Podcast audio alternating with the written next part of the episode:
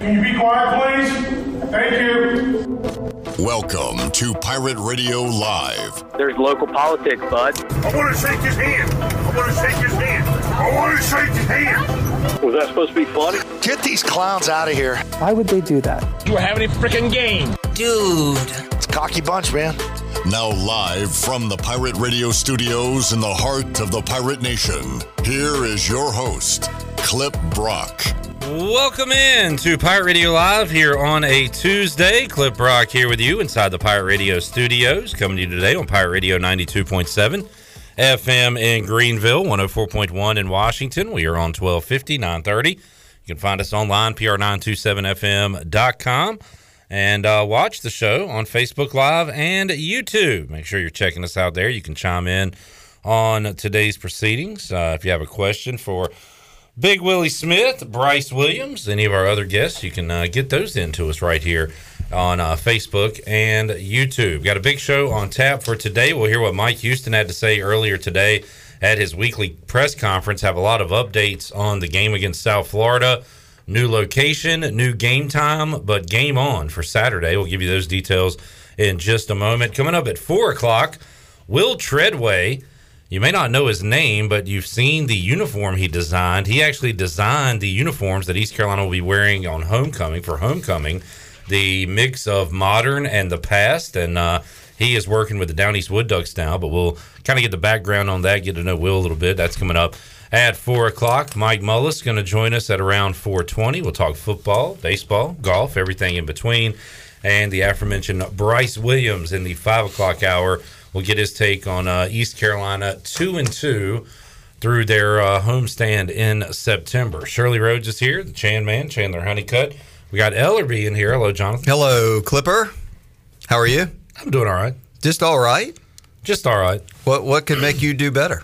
Um, my alma mater and my favorite NFL team looking competent on the football field. We went on a little field trip this morning. I thought that got all the all right anger out of you. I thought you'd be a little happier than you would be right now. This is more sadness than anger, and the anger management rage room does help get the anger out. I'm no longer angry. I'm fine on that end, but uh, still a little sad. We're gonna have a very cool video coming to our social media soon. Clip Brock took a Bud Light bottle to places I never thought it could go before. So. Uh, with with with It's a the weird way of saying I hit a bottle with a baseball bat. I was Say you didn't you didn't let me finish, Troy. I was I didn't know where it was going. I was, I was trying to What did I do with that bottle? well, there could have been a little cliffhanger. Maybe, maybe you'd had a lot of questions to I, answer. I don't want of the that out there. See, now, now, now you're now you're angry again. See? Now I need to go back. Yeah, Uh, so- I'm doing all right. I'm doing all right. Just Uh, all right. We need to get you better. I would be doing better if Willie Smith or other offensive linemen were helping out Washington right now because uh, they need some help on that O line. But Willie Smith joins us today to kick off today's show. Willie, how you doing, man? man, I couldn't be any better, man. It's a beautiful day out there, sunny, feels uh, feels awesome. So I'm happy. All right, Willie just brightened my spirits up a little bit. That's good. You know, Willie just met Flat Stanley too. Oh yeah, right. Flat Stanley. W- yeah. One of the last people he's going to meet before he gets mailed back to uh, your sister's class there, That's Clip right. Rock. Uh, he was able to meet some stars of today and uh, yesteryear. He met touchdown Tony Collins. Yes. A bunch of the uh, current Pirates, and uh, got to meet Willie Smith today and compare heights. Yeah, the last picture I got uh, Flat Stanley standing next to Willie Smith. So, uh, little, how would you feel about blocking Flat Stanley if you had to if you had to take him on in a on a football game on the uh, playground? yeah, yeah, man. I, I think I might have a chance against him. And you don't even know who Flat Stanley is until you just met him. So That's right. It's a cool cool project for, Watch for out for those uh, cut blocks. He might be blocking. Right. All right, so uh, Willie, we'll get your take on East Carolina Navy Pirates falling to two and two on the year. Willie, uh, your take on what transpired on Saturday? start off like that. Like, man, just watching the game, man. Like, oh man, I feel like that was a game we definitely should have won. Um, it just seemed like the offense never got it going. Um, you know, it seemed like Holton didn't never really get in rhythm. You know, all of the offensive weapons we have, you didn't see a lot of them making any plays, and you know, a lot of that just comes to, you know, some of the plays that were called, and you know, when the plays were called, the plays wasn't being made. Um, you know, you think about you know the, the special teams. You know, that it showed up again, and you know you, you hate to see that. You know, I, I, was still you know impressed with the defense. You know, they play really really well to be on the field that long against that type of offense where you got to be worried about getting cut all the time. Um, so the defense, I, I, feel like they play really well, but overall, man, there's some stuff we got to clean up for sure if we want to be winning. Which game do you think this team has bigger regrets about right now, NC State or Navy, that they let slip away? Yeah, obviously, you know, you want to be your uh, in-state rival, so you, you definitely want that one. But you know, this is the most recent, so this one hurts the most. And you know, obviously, this is a game that they were definitely the better team on the field, had the better athletes. They just didn't show up on the scoreboard. So you, you want to beat your in-state rivals. You also want to win your conference games, and the Pirates are behind the eight ball, zero and one now in league play. And you want to win your home games, right? So right. if you're on this team uh, that you've had two games that I mean, you feel like, hey, we're two and two, could coulda, shoulda, woulda, be four and zero. Oh. Right. What's your mindset now that you're going on the road for the first time? Yeah, well, you know, as a leader on the team, they should probably be thinking things like, hey, you know, the past is the past. You know, we can't go back and change that. You know, let's look at, you know, the opponent that's in front of us because you don't want to keep thinking about what just happened and lose again. Like, you know, I, I, don't, I haven't seen South Florida's offense, so I don't know what their offense look like, their defense looks like, or the team in general. But at the end of the day, they just need to focus on, hey, we just need to win the next game, whether it's home or away, we just need to win.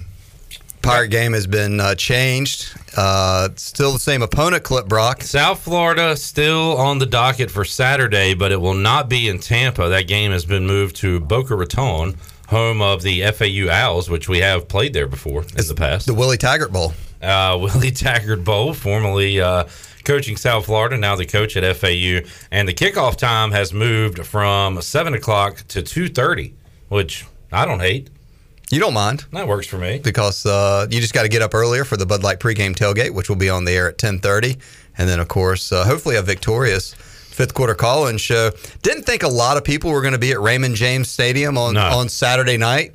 Um, but I don't think there's going to be very many people in Boca Raton at uh, that ball game. So, uh, thoughts on playing in front of an, in an empty stadium, basically on Saturday at 2:30, Willie Smith? Yeah, now what what it brings me back to is um, when we played against UAB, it was you know really nobody in the stands, and it was like you normally you get the, the the, the, crowd out there and it gets you juiced up, especially if you're a defensive guy. You know, you you be excited out there, but when there's nobody in the stands, it's like you just lost. Like you've lost two games that you should have won.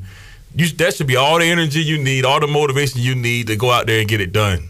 It's kind of one of those games you kind of wonder even if like Pirates parents are going to be able to make the trip because right. they were scheduled to go right. to Tampa on the West Coast. Now the game is on the East Coast in Boca Raton, right. which is completely, you know, and you can't fly, use probably your original flight yep. flying into Tampa because the airport may not be open. So you kind of wonder, even your mom and dad or family or relatives may not. I mean, so it's definitely you and your teammates against the Bulls. Yeah, no, that, that's that's very true, and you know something that the players that are thinking about the next level of the NFL, they got to realize that, hey, regardless of anybody's in the stands or not, you're putting film out there. And that film is being evaluated. So you better go out there and put your best foot forward no matter who you line up against, no matter where you're playing at. You better bring your A game. How do you feel about this team with eight games left? What, what What's your forecast?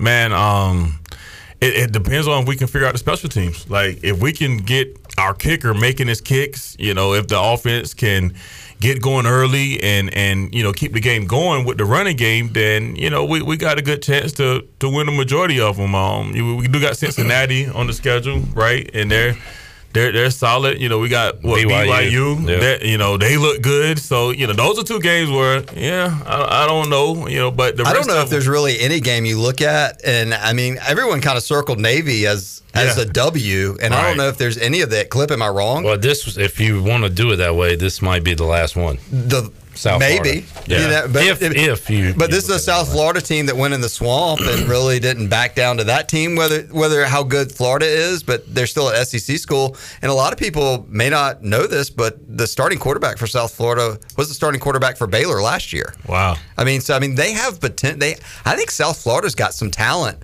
on their football team. They just haven't played very good football with Jeff Scott. Do you like the Bulls on Saturday, Ellery? I do not like the Bulls. I do not like the Bulls, but I'm telling you, if if if you go down to Boca Raton in our sleep, Right. And know, you also kind. I mean, uh, you also wonder what their schedule is going to be like this week. They're being displaced out of Tampa. They're out of Right. classes right now. So where I wonder where they are. Do you like, know? are they driving down to? You think they're being bused down to Boca Raton? And then how much is on their mind? Because all these guys are from Florida, maybe even around the Tampa area. How much of their mind is on their families Right, right. and their homes and, and what's going? on. I mean, it's a it's a weird, unique situation for them that they're. Uh, I mean. Classes being canceled is probably the best thing to Yeah. happen to them, but just trying to live life and trying to communicate with, with what's going on and basically leaving everything behind just to go play a football game this week is definitely going to be unique of what they where their where their head's going to be on Saturday. Willie Smith, Ellerby here in the Pirate Radio studios, and uh, folks chiming in on Facebook and YouTube. And Craig, uh, with the dad joke, we were talking about Willie and Flat Stanley said, "Watch out for the paper cut block." Ooh, Very good dad That's joke. good. there, that is a Craig. good. That's Very good. Your stuff. ankles okay? good. Um, Brett says it's Boca Raton, not Boca Raton, Ellerby. So Brett is correcting Oh, grammar. Thank you, Brett. Brett from Boca. Thank you, Brett. Um, and Elliot on YouTube uh, says, uh, Willie, uh, y'all had class together at ECU, but uh, he said you probably don't remember him. Um, Willie, just curious, how old were you in 1991?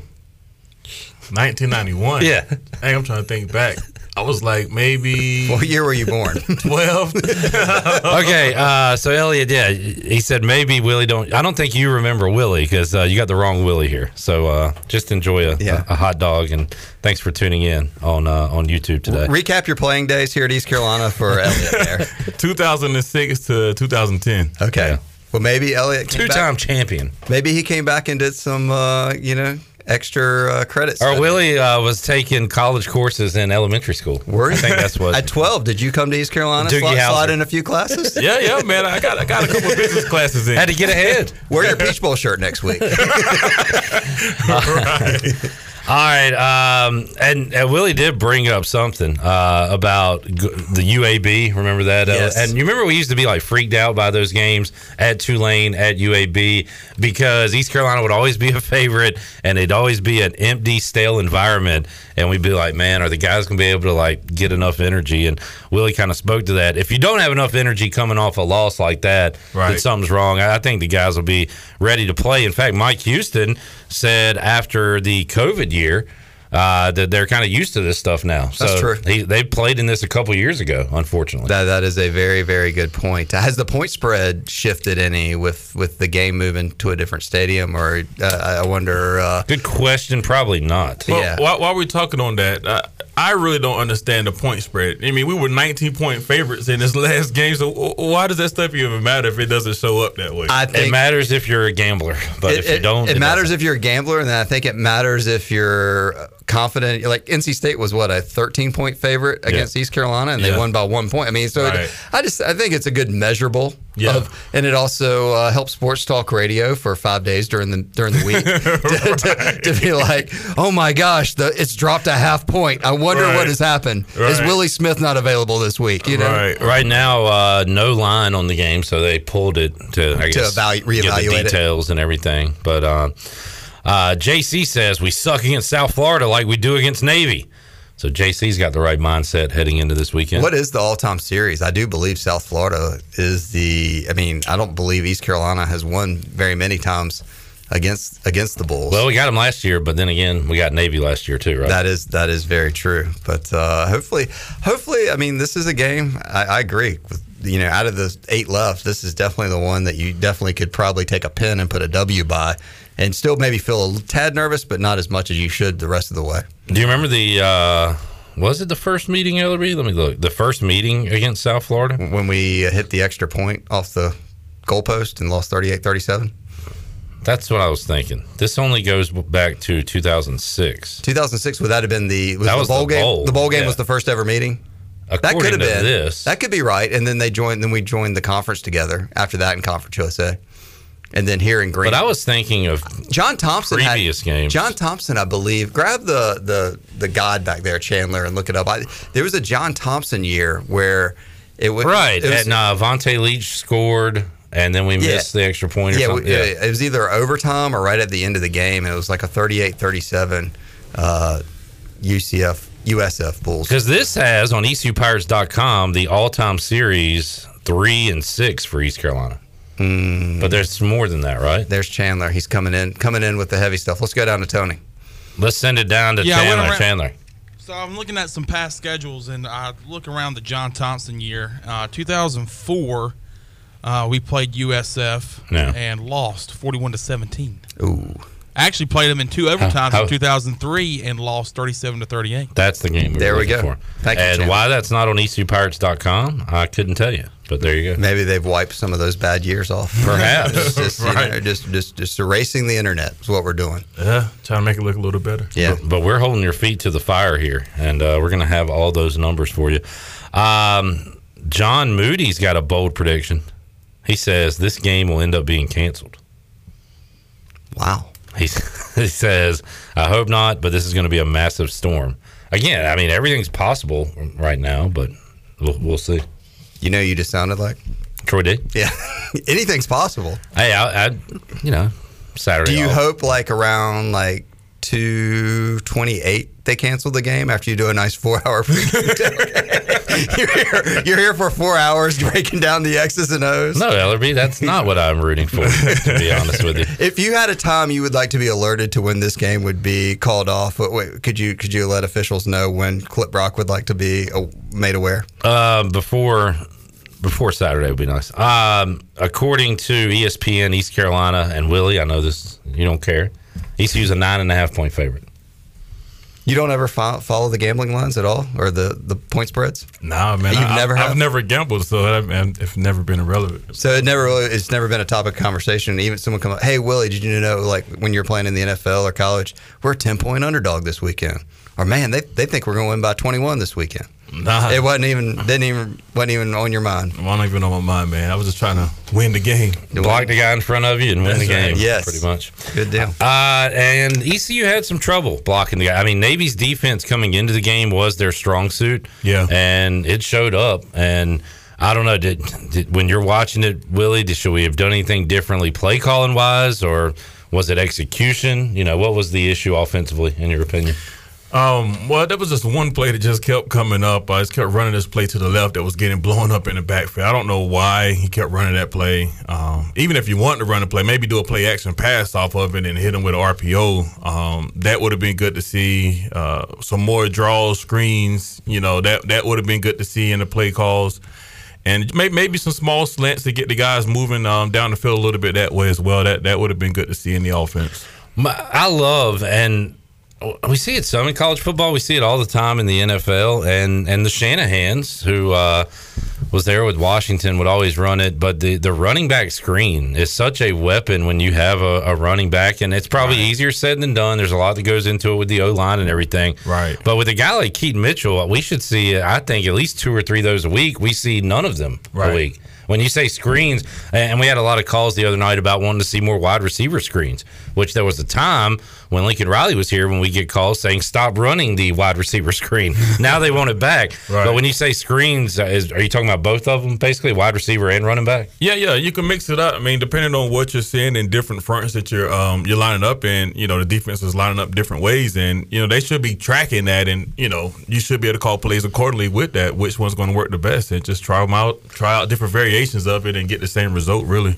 Pirates going on the road for the first time. Uh, what were some of your favorite road trips uh, you, you've made as an East Carolina Pirate or NFL? Do you remember some some experiences that you had uh, in the stadium or outside the stadium that was memorable? Yeah, yeah. No, I, I would say um, I just kind of remember when I uh, first got in NFL um, with the the Redskins, and you know, going to an away game, and just kind of like the the state troopers and the cops just escorting you to the stadium, and then you, you're getting there, and you see all these fans out there, and you know, just just you know, absorbing that moment, like, wow, man, this this is NFL football, man, and then going into the stadium, man, it's just rocking, man. It was it was a lot of fun uh, seeing that stuff, man, and you know, the stadium that I like playing in the most.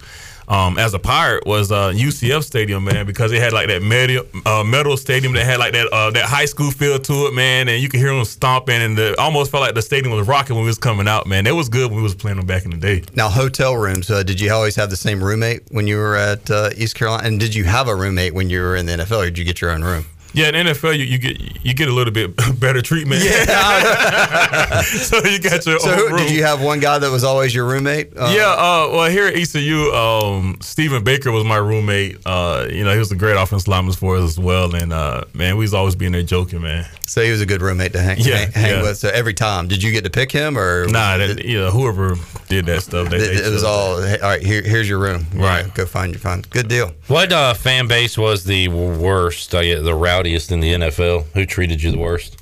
And why was it Philadelphia? No, I'll let you answer. I'll let you. No, no, no, no, for sure, for sure, man. Um, just thinking back, uh, I would say, man, uh, the uh, the Seahawks, you know, they, they had a really loud stadium, so it was just hard to play there. And um, Kansas City, man, you know, Yeah. was just loud there as well. So just what made it suck was, man, it's just so loud, it's hard to communicate, so it makes it hard to do your job out there. They compare Kansas City to like college as far as uh, tailgating and stuff like that, right? Like they have a very passionate fan base like Yeah, that. yeah, for sure. And you, uh, did you play for the Raiders or were you pra- like practice squad with the Raiders? No, I, I You played. played. Yeah, What did they, you they think of picked the- me up off a of waivers. The black hole and everything. How cool was that? Yeah, man, that that was uh favorite home field um environment, man. Just because uh we was losing when I was there, it was bad. But you could not tell from when you looked at the stand, man. It was always packed. It was always jumping, man. It was just hype, man. Were y'all still on the Oakland A's infield playing Yep. football? Yep. Was that tough to block and like keep your footing, or was it? Yeah, it, On the it- dirt? It, kind of sucked, but then when those guys come off the edge, you could push them a little bit, and they slide on that dirt. so you was happy. You had a little bit of an That's a good advantage. point. right. Yeah. Willie Smith joining us here. Uh, o line had been, you know, trending in the right direction going into the Navy game. Maybe took a step back, Willie, but hopefully something that Coach Shank and the guys can can pick up and and move forward. Uh, do, what do what about that position group through four games? We talked kind of overall, but the O line. What have you seen so far this season? Yeah, I mean, o- overall, the, the O line has looked solid. Um, I would like to see us run, you know, better. You know, get get some more movement on the front end. Um, get those guys knocked back three, four yards, so that the running backs can get downhill more. Um, and pass protection wise, you know, overall they've they've been good. Um, some few breakdowns here and there, but you know, with just coaching and repetition, you know, they'll they'll get that they'll get it corrected. What, what's the th- one thing you see that's the easiest thing this East Carolina football team can fix going into this game and the rest of the season that they haven't been doing so great so far? Yeah, well, mix up the play calls on on offense. You know, show some diversity there, and then just man, make the make the simple plays. Like make the simple plays. Let's put it that way. Make the simple plays, whether that's on defense, whether that's on offense. Like I, I was just remembering, on it was one play we had. uh I think it might have been Winstead running down the left side of the field, and we just clearly missed a throw. That would have been another touchdown play. That we just it was just a throw we missed. It was a simple play that should have been made. So make the simple plays, and then you know a lot a lot of improvement from there. So, so basically, it's offensively is where East Carolina has the greatest room for improvement. Yeah, yeah, that's that's what I see. Yeah, especially when your defense is coming off a game against Navy where they allow less than three yards of carry. I mean, that's what you want against Right. that option offense. Now they gave up plays in the passing game. Navy threw the ball more than they had the previous two games, seven out of ten, and hit ECU with some big plays, uh, especially some third down. So, but defense played well enough to win that game, and defense has played well enough to be undefeated right now. I Yeah, feel like. yeah, yeah. No, I, I would agree with that, man. The the defense has played really solid, and when you think about a offense like Navy, you're going to load the box, and you're going to put more guys out there because of the scheme they run. So it's only natural that some of those big plays do happen down the field. But um, like you said, man, the defense is playing. Uh, they've been playing, playing lights out, in my opinion. So there's no reason why we shouldn't be four and zero uh, with you know what what they're doing. One of the biggest questions I got on Saturday was where was Willie Smith at the Pirate Radio tailgate zone? Weather was nice, Well, wasn't it? yeah, I- it was- a beautiful day. It was perfect weather. Wow. Plenty of good parking spots Yeah, available. yeah. Well, see, and, look, uh, I, I got a great excuse this time, man. Oh, let's. So uh, I had to round up all of my, my nieces and nephews, man. They was coming from here, coming from there, and I was just all over the place. And I took my kids to the fair, so hey, I got a, I got a good excuse. oh, Yeah, uh, that's a that's a great excuse. That's, Right. Did you go to the game? Yeah, yeah, I went to the game. Okay, yeah, yeah. I think he's clear. So he's family man. Yeah. You're giving him a pass on family man? Absolutely. Got Now, to, man. now, now, was it, speaking of family. What'd you do? Leave your kids at home and go tailgate? them? yeah, I just untied him before school on Monday.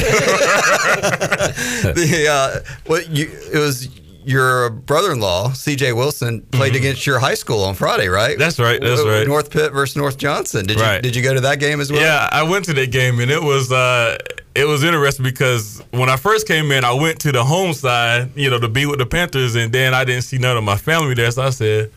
Well, I guess I'll mosey on over to the other side, and uh, it, it was, you know, it was kind of weird rooting against your own home team, but you know, I wanted to root for CJ because I wanted him to win the game as Yeah. well. You know, Well, who, who won that game again? CJ they, they won. That's They good. it. All right. So, Yeah. so you were going to be happy either way, but probably more happy, I guess. now. Right, right, right. That's good. That's good. I heard that score update the other day, and I thought I was like, oh man, Yeah. there you go. It's the uh, Willie Smith Bowl. Willie, uh, two undefeated teams remaining in the NFL Shirley's Miami Dolphins and the Philadelphia Eagles right now. So uh, we are three weeks in, and there's only one winless team, and that is Derek Carr and the Raiders, who went to the playoffs last year. So it really does show you the parity in the league. But how about uh, Eagles and uh, Dolphins? How about the Dolphins beating the Bills the other day? Kind of, you've been saying all year, too, that. Yeah, the Bills are good, but they're not overwhelmingly the best team. So you Yeah. you were kind of justified in that, I guess. But uh, impressive win by Miami the other day. Yeah, um, I mean to come in and, and, and play a game like that, man, and and compete, you know, because they, they got some that's a really solid team. There's no doubting about it, man. It's a solid team, and you know, at the end of the day, these really good teams, they're all going to have great players on both sides. The only thing that's going to make the difference in the game when you really watch the game, it normally comes down to a field goal at the end, and it's typically just hey, who wants it more? Who's going to be more disciplined in how they approach every play, and then who want the game the most at the end, and that's that's typically who wins the game at the, in, in the NFL. I think it was Tony Collins. It might have been you, but it, it, I think it was Tony who was saying, could it be too hot down there for Miami? And can the Bills hang with that heat? And I was like, all right, whatever. And sure enough, there was like people complaining about the sun and the heat and all that mess down there in Miami. So maybe it was a factor uh, for them winning 21 to 19. I don't That's, know that's when that. definitely a factor, man. I, I remember playing when I it was my first game with the Raiders. Um, you know, came in. I don't even ha- halfway know the playbook, and we flying over to Miami, and I thought I was just gonna be on the sideline chilling. and then, and then uh, uh, Barnes went down, man, um, the right tackle, and I had to go in the game. And I was like, I don't even halfway know the plays, and I'm out there about to die. 'cause It was hot. I wasn't hydrated, man, and it was like it's hot down there, man. You remember that uh, Dolphin Stadium? right? Yeah, it- it's a different kind of heat down there, man. That's a great mentality. I just thought I was going to be chilling. You're all, you didn't have the next play. man. You're always one play away. his Hawaiian shirt on and sunglasses. Had him a drink with the umbrella. I got signed by the Raiders. I get to go to South Beach. You need me to actually play?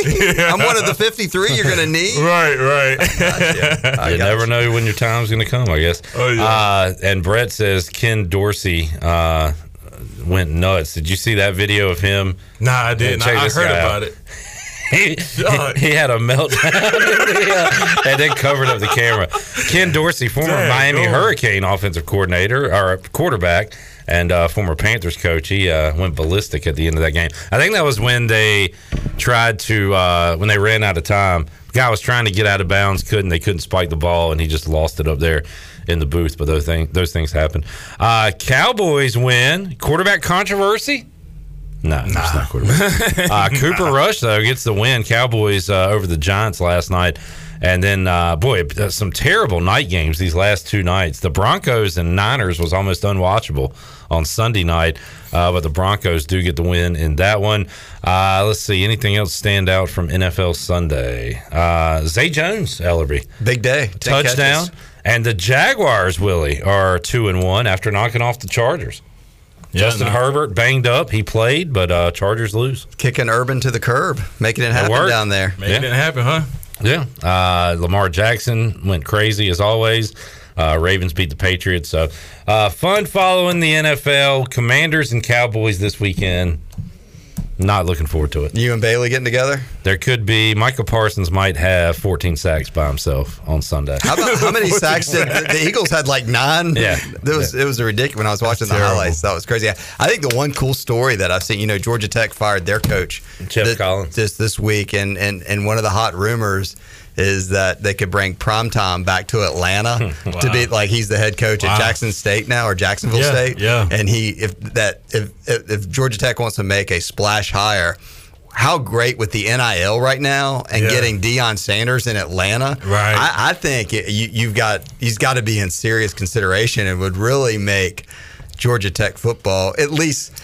Whether he works out and wins, I Right. don't know, but I mean, I think there could be. A Well, they would be of, relevant. They'll have all kinds of attention. The recruits. Yes, I mean, and Atlanta is a city that's a sexiest city to, Yeah. to recruit to, and a great. I would think a good place that Deion with some connections could get some swag NIL deals for some from Right. some, some- for some top players. So I think that's going to be a fun story to watch if Georgia Tech goes in that direction. Yeah, that would be interesting. It would be, like you said, with his name and that type of city. And his history in the city too. Right, I mean, right. Clip Brock, you know, two way. Not just for the Falcons, but Atlanta Braves. Yeah. and uh, and playing with that team. Uh, the bigger guy on YouTube says Tua is better than Carson Wentz. Well, thanks for your NFL analysis, dude. Really added a lot to the program. man. hey, Tom Brady I is thought you weren't better than uh, Still hot, man. than USF's quarterback. I'm gonna throw that bold prediction. What's kind of funny is everybody kind of has been poo and uh, Tua and Jalen Hurts, and they got their own the quarterbacks of the two undefeated. Jalen teams right Hurts looks awesome right now. Yeah. he looks great, and his weapons look great, and the Eagles could actually be scary this year. So, watch out. All right, uh, Willie. Final thoughts. Uh, USF and East Carolina going to be a weird uh, environment, uh, neutral site. Uh, how you think this game's going to play out on Saturday? Yeah, well, on the road, you always want to have your run established first, you know, because then that's going to open up everything else. Um, you know, I expect the defense to come and play lights out like they've been doing. And, uh, man, we need to win. We, we got to find a way to win this game. We, we're going to win this game. Score. Score. I'm going 21 24, Pirates. All right. All right, field goal winner. Going to win it with a field goal, man. They're going to win it on a field goal. or They're going to hold on to They're win gonna- by a field goal. there's two different. There's two different ways. They're going to hold on to win by a field goal, or they're going to win on a field goal. We're going to hold on to win. Yeah, I like that. prediction a little better. All right, so Willie. If uh, people need some real estate help, you are the man. How can they get in touch with you? Yeah, so you can reach me by uh, calling my cell 258-8168, or if you want to look me up online, just um, hashtag Pirate Nation Realtor. Willie, uh, thanks for joining us as always, man. We'll see you uh, next week. Yes, sir. Willie Smith, LRB. And by the way, guys, it is Tailgate Tuesday. Ooh. We got a 12 pack of Pabst Blue Ribbon to give away. And let's do it right now, Shirley Rhodes. We'll open up the phone lines. What caller you want to go with, Shirley? Caller four, get in now. 317 1250. Pirate fans get stocked up for tailgating season with PBR at your favorite retailer. Look for the QR code on the PBR display. Register for a chance to win a PBR cooler full of beer. Game day or any day, all Pirates prefer PBR. Check it out. You can get it right now if you're caller four. We're back with more on Pirate Radio Live. We'll hear from Mike Houston when we return after this.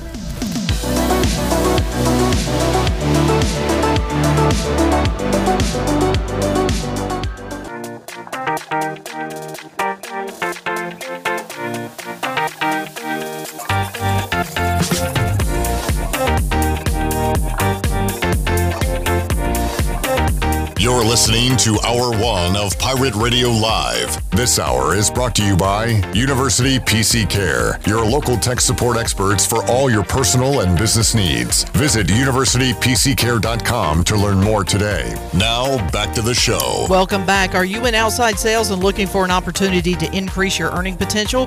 CopyPro has been in Eastern North Carolina for over 45 years and continues to grow each year, and they are in need of more sales professionals with a desire to potentially make a six figure income. Do you have what it takes? Visit copypro.net today to submit your resume and to learn more. And congratulations to Josh Aldridge of Winterville was our big winner for our PBR R tailgate Arr. Tuesday winner. Back end, to you, Cliff. End of sentence. Yes, Thank you, Shirley sentence. Rhodes. Congratulations, Josh.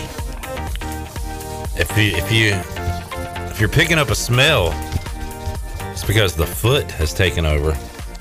Peter Foot now video producing.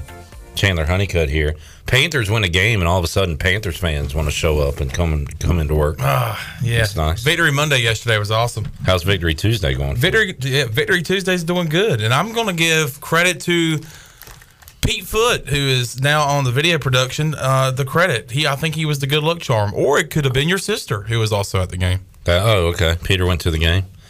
Looked like a uh, terrible atmosphere, Peter. he shakes his head. No. Was it? Get him on the mic. Uh, how was the atmosphere at Bank of America Stadium? For being 0 and 2 and having very little faith going into the game, I mean, a lot of Panthers fans showed out. Um, you know, playing the Saints in, uh, you know, obviously a division game. Um, there's not a lot of away team fans that show up to these kinds of games uh, compared to other teams. Like you know, you get teams from like New York up north. Uh, seems like the stadium is usually filled with a lot of opposing team fans, but didn't really have that atmosphere on Sunday. And uh, you know, fans are great, still out there supporting them no matter what.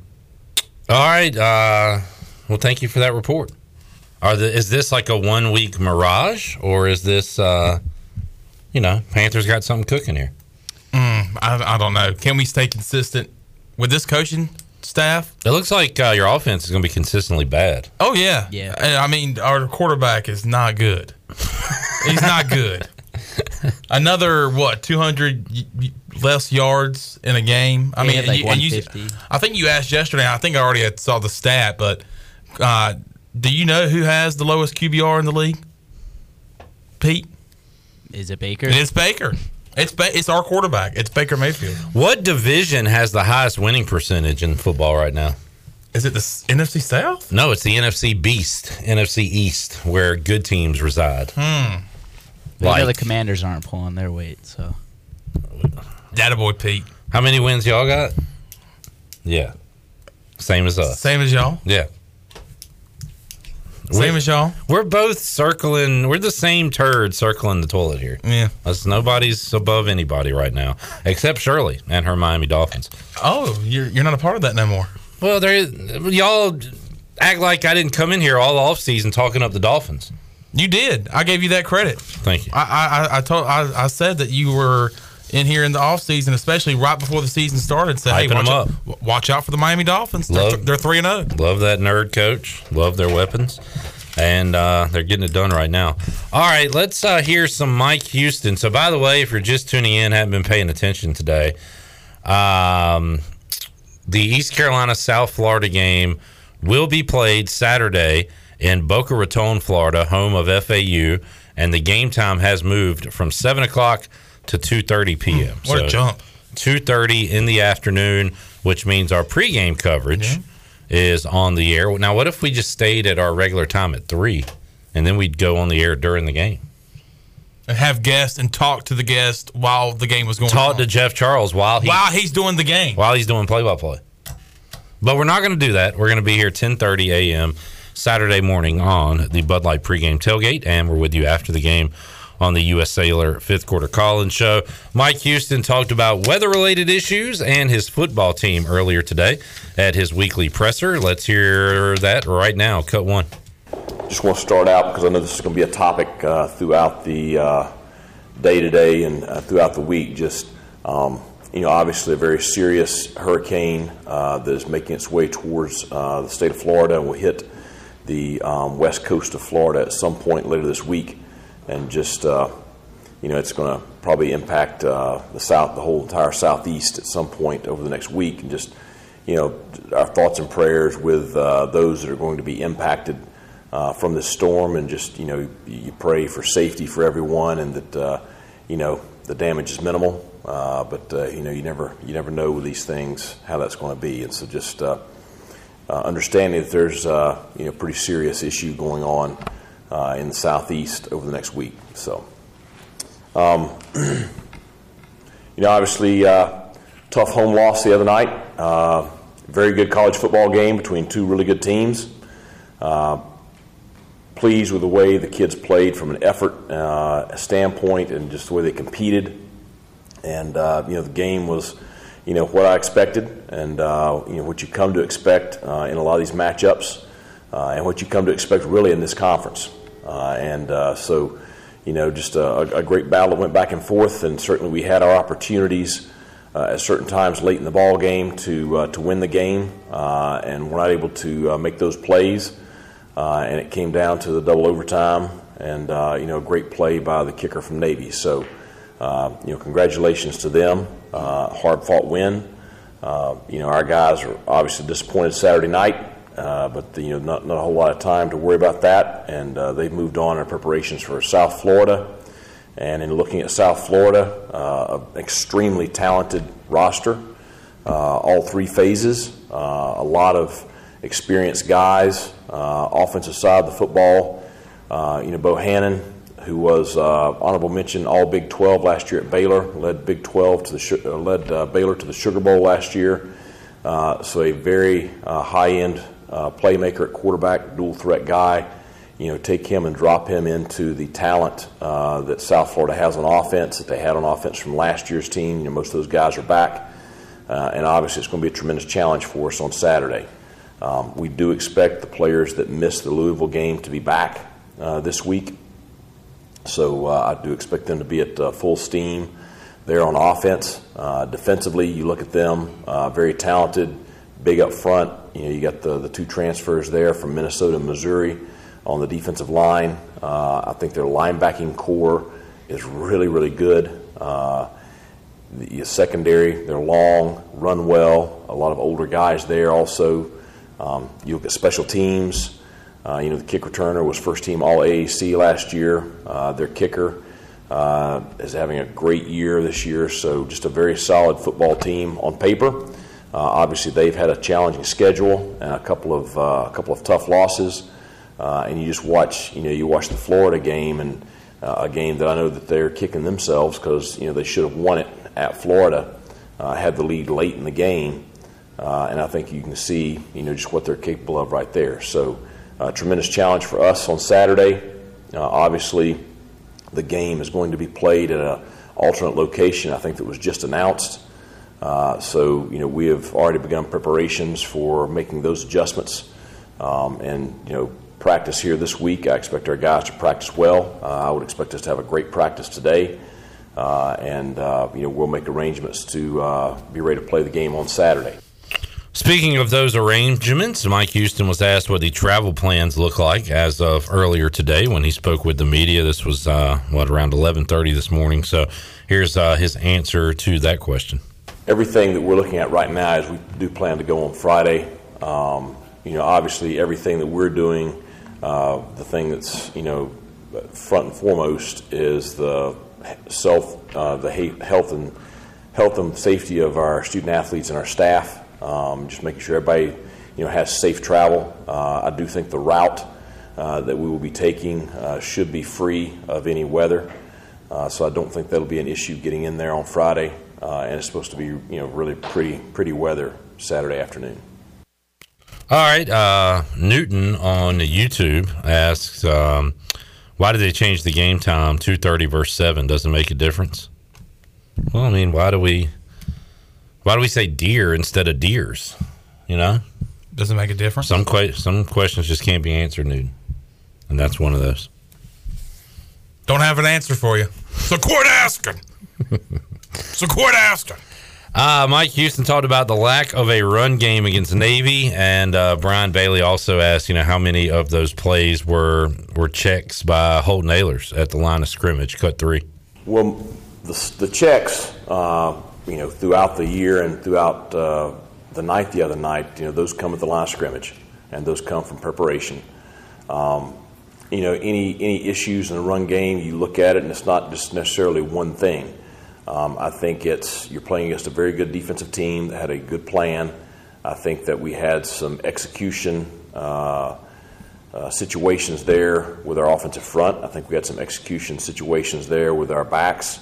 Um, and I think uh, just the combination of the two caused us to not be as successful running the football as we should have been. And uh, let's get a very quick update on Keaton Mitchell, cut six. Shirley, what did Coach Houston have to say about Keaton? I expect him to practice this afternoon. There you go. Wow, quick to the point. Asked and answered. Uh, let's take a break. We'll come back. We'll wrap up our number one. Hear more from Mike Houston coming up at four o'clock. We'll talk to Will Treadway, responsible for designing the ECU homecoming uniforms that have a lot of folks talking. We'll uh, get to know him. Mike Mullis joins us in hour two. Former Pirate tight end Bryce Williams coming up at 5 o'clock. So we got a lot more to go on a Tuesday edition of Pirate Radio Live. We'll be back with you after this.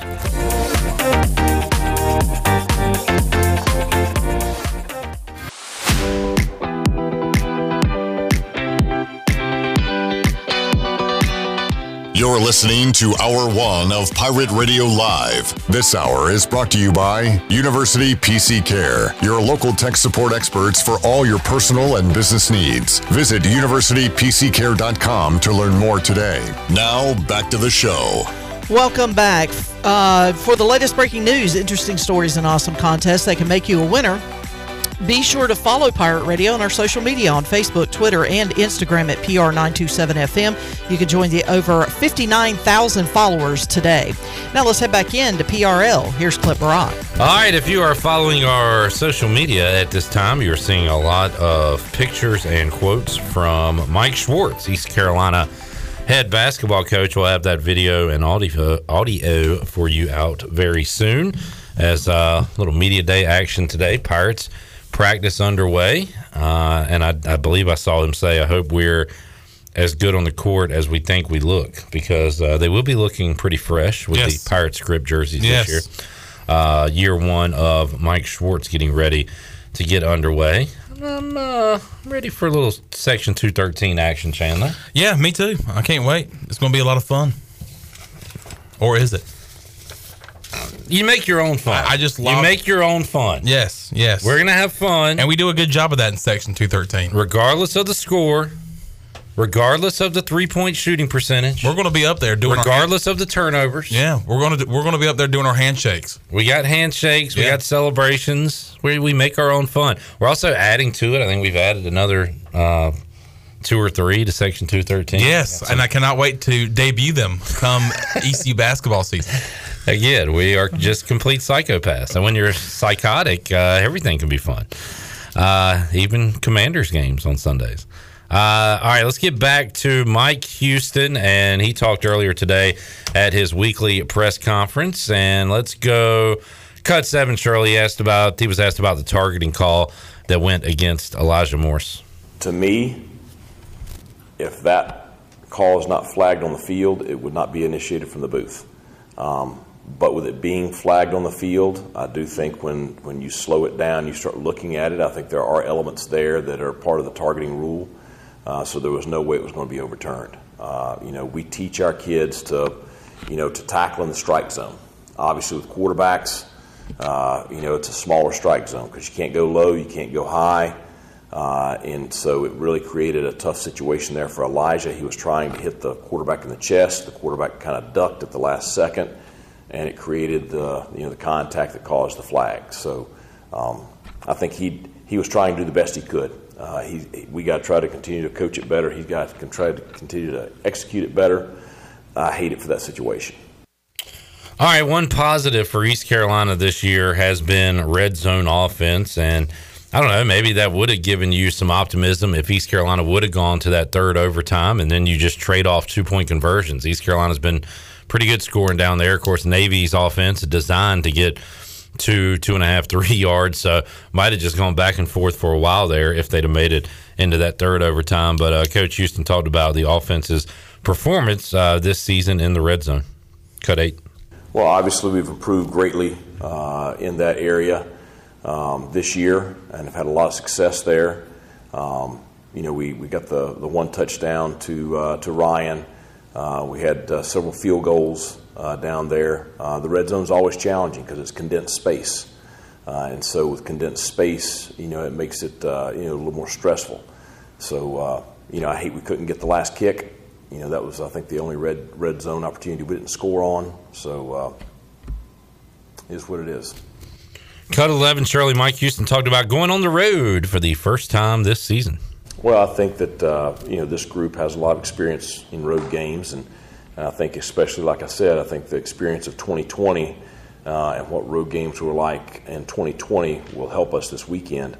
Um, but uh, you know, yeah, I wish we played every game at home. Uh, I'm, I'm, partial to our stadium and our fans, uh, but if you want to do special things and have special seasons, you got to be a good road team. Uh, and so certainly we played well on the road last year. Uh, had some big road wins, had some uh, very close road losses, but you know I do think those experiences help prepare you for you know what this is going to happen. You know what what this is going to be this weekend with our first road game. All right, Mike Houston there, getting ready to take his boys on the road. It will not be a normal uh, trip with the weather going on right now. Something we're going to keep an eye on all week. But East Carolina scheduled to play South Florida 2:30 Saturday in Boca Raton. Pirates get four straight home games to start the season. They finally get a road game. They get to go on the road for the first time all year in October, and it's getting moved everywhere. It's getting moved to a different location. Kickoffs getting uh, a different time. So, I mean, but I mean, they're going to be ready to roll. Got to be road Saturday. warriors. All right, let's get a break in. We'll come back. Hour two of Pirate Radio Live on the way. We will meet Will Treadway. He designed the uniforms that have Sick. been going all over social media this week. East Carolina will be wearing them uh, for homecoming. We'll meet the man behind the design. Talk about uh, him, what he's up to, what he does, and uh, if you have questions or comments about the unis, you can send those in, and uh, we can talk about them with Will. We'll get to know him when we return. Pirate Radio Live back with you on a Tuesday after this.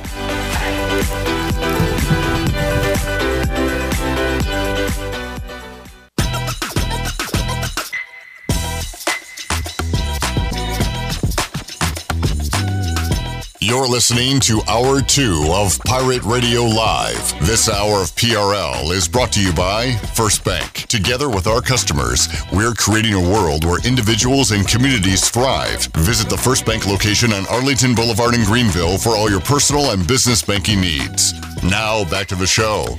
Welcome back. From sales to service, Greenville Auto World has all of your vehicle needs covered. You can shop all of their inventory now at greenvilleautoworld.net. If you're also looking for someone to service your vehicle, Greenville Auto World has a full service and repair facility, brakes, oil changes, tires, inspections, and they can repair any kind of vehicle.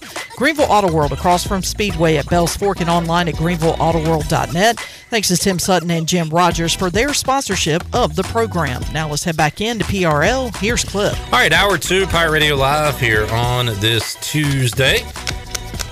Shirley Rhodes, Chandler Honeycutt, Clip Rock here with you. We welcome in for the first time Will Treadway, who joins us here inside the Pirate Radio studios. And am I saying, is it Treadaway? Treadaway. There's an extra A in there that I was missing earlier. Yes. Will- Uh, a lot of people miss it. Treadaway. All right. Uh, Will, thanks for coming in. You uh, are now known for the uniform design. Pirates will be wearing them for homecoming. And uh, and before we get to all that, let's talk about you uh, a little bit. So give us uh, an update on the life of Will. What do you do? And uh, what's your, your day-to-day like? So uh, I'm a senior graphic design major from Charlotte originally. Um, right now, I'm working for the Down East Wood Ducks as their creative director. So doing a lot of graphic design, photo, video for them. Uh, but before that, I was a creative intern with the ECU athletics department. So uh, I let, met a lot of people over there, kind of learned a lot of how to do what I do now. And um, right now, my life's a little consumed by this jersey thing. But it's, uh, So as a, a creative intern, what were you doing at East Carolina? Like, what were your duties? I was doing a lot of uh, social media graphics. Um, I did a lot of like in-game social media. So I worked baseball games, basketball games, football games for uh, my first three years here, uh, helping post on social media. And then last football season, I did a little bit of video on the road for them. So that was pretty fun. And this is, I guess, somewhat new for an older guy like me. For you, you kind of grew up on this stuff, I guess, social media and then things like that. So, like when I was a kid, I always wanted to do sports radio. and now, you know, it's like a dinosaur. and we're doing all these other things with YouTube and Facebook and social media. But, like, is this something that, uh, I don't know, you wanted to do as a kid? Like, when did you get into this stuff? Uh, not at all. So I really didn't start graphic design until the summer after my senior year of high school. Um, I applied to ECU undecided, not having any idea of what I wanted to do. And then, kind of in the summer between high school and college, I, I discovered sports design. And I've always been a huge sports fan, so that's kind of how I started. Um, and then I, I'm, a, I'm somewhat self taught. And then I started interning here, learned a lot. Then I changed my major and learned a lot through school. So um, after I discovered it, there's no other path I wanted to go. That's awesome. So, what uh, are your duties with the Wood Ducks right now as far as creative? Um, right now, I'm the creative director, so I run all the social medias. I kind of handle all of the creative needs. So if anybody needs any sort of graphic design work, photo, video, um, I help with that and uh, try to get fans in the stands. Awesome. Uh, I have an array of Wood Ducks hats, and maybe you can design some cool ones uh, coming up. I'm they- hoping I can. I'm hoping they'll let me design some jerseys now that they see what I can do. Yeah, really. All right, so Will, you are. Uh, tell us about this this contest. Like, how did you get this jersey that you designed entered into this thing for a chance to make it a reality? How did that come about? So I, as soon as I heard about the competition, this was like a dream come true for me because I, I love sports, I love ECU football, um, and I love graphic design. So I came up with a million ideas and probably spent too much time working on this. So, who was the contest open to? It was open to graphic design students. Okay, So students right. in the graphic design program at ECU. And then, um, And you heard about this and were like, dude, this is right up my alley. here." absolutely yes. All right. And how many ideas, how many mock ups did you have before the final submission? I'll say I probably had four main ones that I were like seriously considering. I had other ideas, but there were really only three or four that I went all the way with. Um, and you did post one. Let's see if I can find it here. But it was a black uniform, right? Yes. Yeah, here you go. It was a skull theme that um, I actually submitted for a little less than an hour, and then I changed my mind at the last second, submitted the other one. yeah. Um, and I'm glad I did because that one won. So the idea to go, you call it modern throwback. Yes. So you are incorporating the now with the Pirates, uh, the 1990s with the stripe on the the jersey and uh, down the leg, uh, the 70s with the uh, the script on the helmet, and then the 80s with the the block shadow, whatever you call those numerals uh, on the jersey. So where did this idea come from? Well, I uh, I've been always been big into pirate football, you know, so I've seen a lot of people talk about wanting throwback jerseys for a while. You know, I uh, I love the idea of throwback jerseys. It's kind of a kind of a big thing in the design world right now. Um, is making like vintage retro. Right. Um, but I also liked the idea of you know pirate football being so good back then, and we're kind of coming back into our own, rebuilding the program. So I thought it'd be a good good way to show that we've grown over the years. All right, and uh, the uniform looks awesome. If there's one complaint, Will, it's about the dreaded white helmet. Why a white helmet? Well, you know what? People say pirates don't wear white, and I understand that. But I also think a pirate wouldn't be scared of a curse. If there was a curse, I think a pirate would want to break the curse. So, you know, I think it's about time we break that white helmet curse. you are really tempting fate here. Uh, but uh, no, it looks great. Did, did you have so even in your your black jersey design, black uh, tops, bottoms, you had a white helmet. Was the white helmet always going to be involved with Not your or always, Okay. but I mean, on one hand, we already have purple helmets. We Yeah. already have black helmets. Um, you know, white helmets look very good. I know the the reputation they have with ECU football. Yeah. But um, you know that that really doesn't translate on the field. It's it it doesn't correlate to a to a curse, but you know, I'd like my helmet to be the one that breaks that curse. Uh, there, how, how's the feedback you've received? It's Very, very good. Yeah. I was I was worried. Um, really, the only negative feedback I've gotten is the white helmet. But you know, we, we wore them last week just with different stickers on them. Did it Um, bum you out that so this was a planned release on Sunday? Did it bum you out that they lost a few hours before, so everybody was still angry about that? It did, yes. uh, it would have been nice to get the win before. Um, and you know, I saw some people saying, "Really, we decided to to post these after a loss," and I was like, "Well, I, I designed them almost an entire year ago, uh, so there was no connection to the loss whatsoever." But um, yeah, the loss was unfortunate. and uh, that video of the player seeing him for the first time, you had to be a, a proud father as you were unveiling your child to Yes. the uh, the team there. Yes, I unfortunately I didn't get to go see their reaction. Um, but when I saw the video, that, that I really enjoyed that. And by the way, again, I hate that I have to keep saying this, but for the people that say, I wish they'd spend less time on uniforms and more time practicing, and you think you're making a good point when really you're not. This is a dude. This is a guy named Will. He's not on the team. He doesn't need to practice. He doesn't need to hit or tackle today. He he designed the uniforms. The players didn't have any input in it. Yeah. They did not uh, think about this for one moment. So I uh, just wanted to get that out there. Yeah, there's no correlation between the uh, social media teams and the design teams and the actual football that goes on.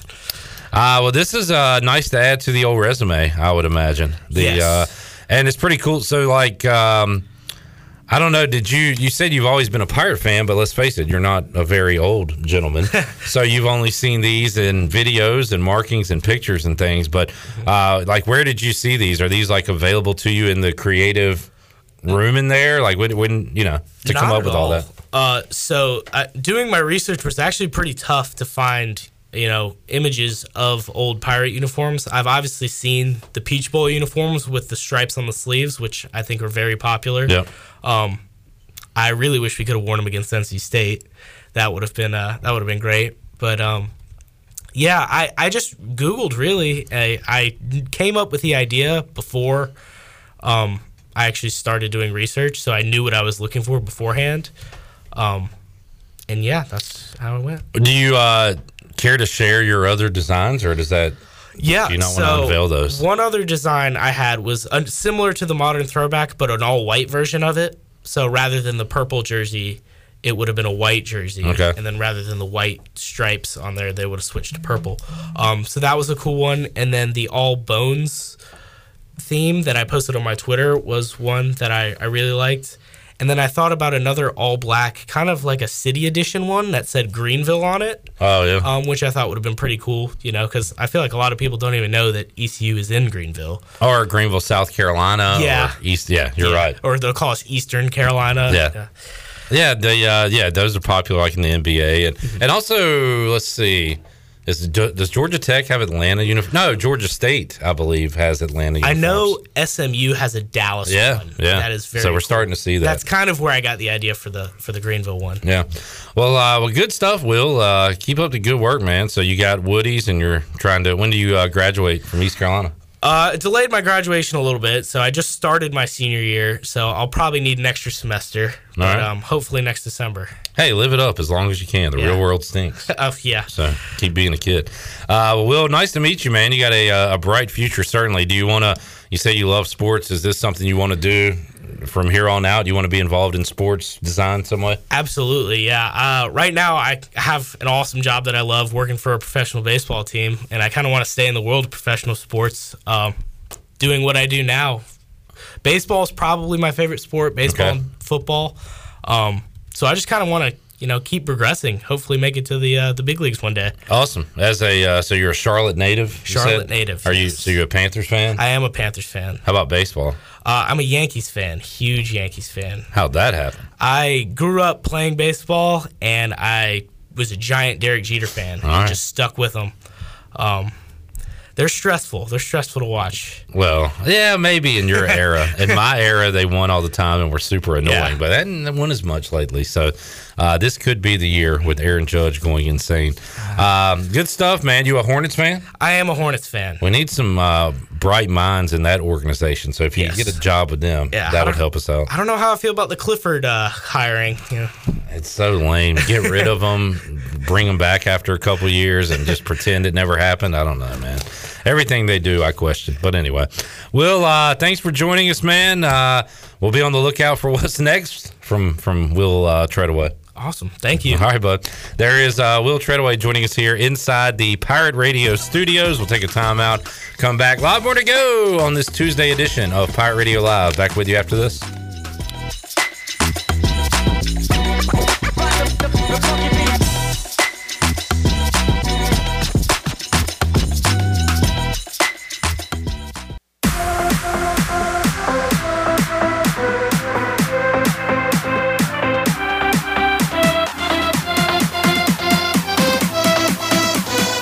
You're listening to Hour 2 of Pirate Radio Live. This hour of PRL is brought to you by First Bank. Together with our customers, we're creating a world where individuals and communities thrive. Visit the First Bank location on Arlington Boulevard in Greenville for all your personal and business banking needs. Now back to the show. Welcome back. Do you need custom t shirts, apparel, or promotional items for your business, organization, or event?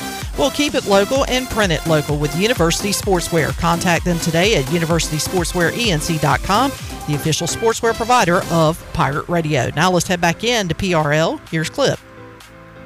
Back with you, Pirate Radio Live here on a Tuesday. Bryce Williams joining us coming up at 5 o'clock. Uh, we'll see if we can get Mike Mullis on the Pit Electric Live line here in just a moment. But uh, Chandler, did you say you have a stat to consider? Yes, I do. I love stats to consider.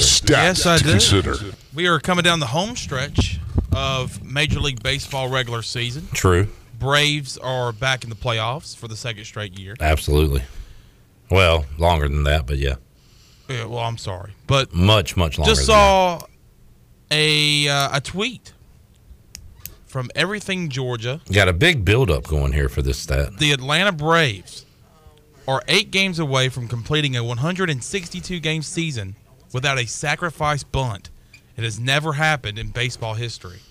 Interesting. I would like to present that stat to our guest on the Pit Electric Live line. Can you repeat that uh, for Mike Mullis? I sure can. Everything on Georgia has tweeted out that the Atlanta Braves are eight games away from completing a 162 game season without a sacrifice bunt.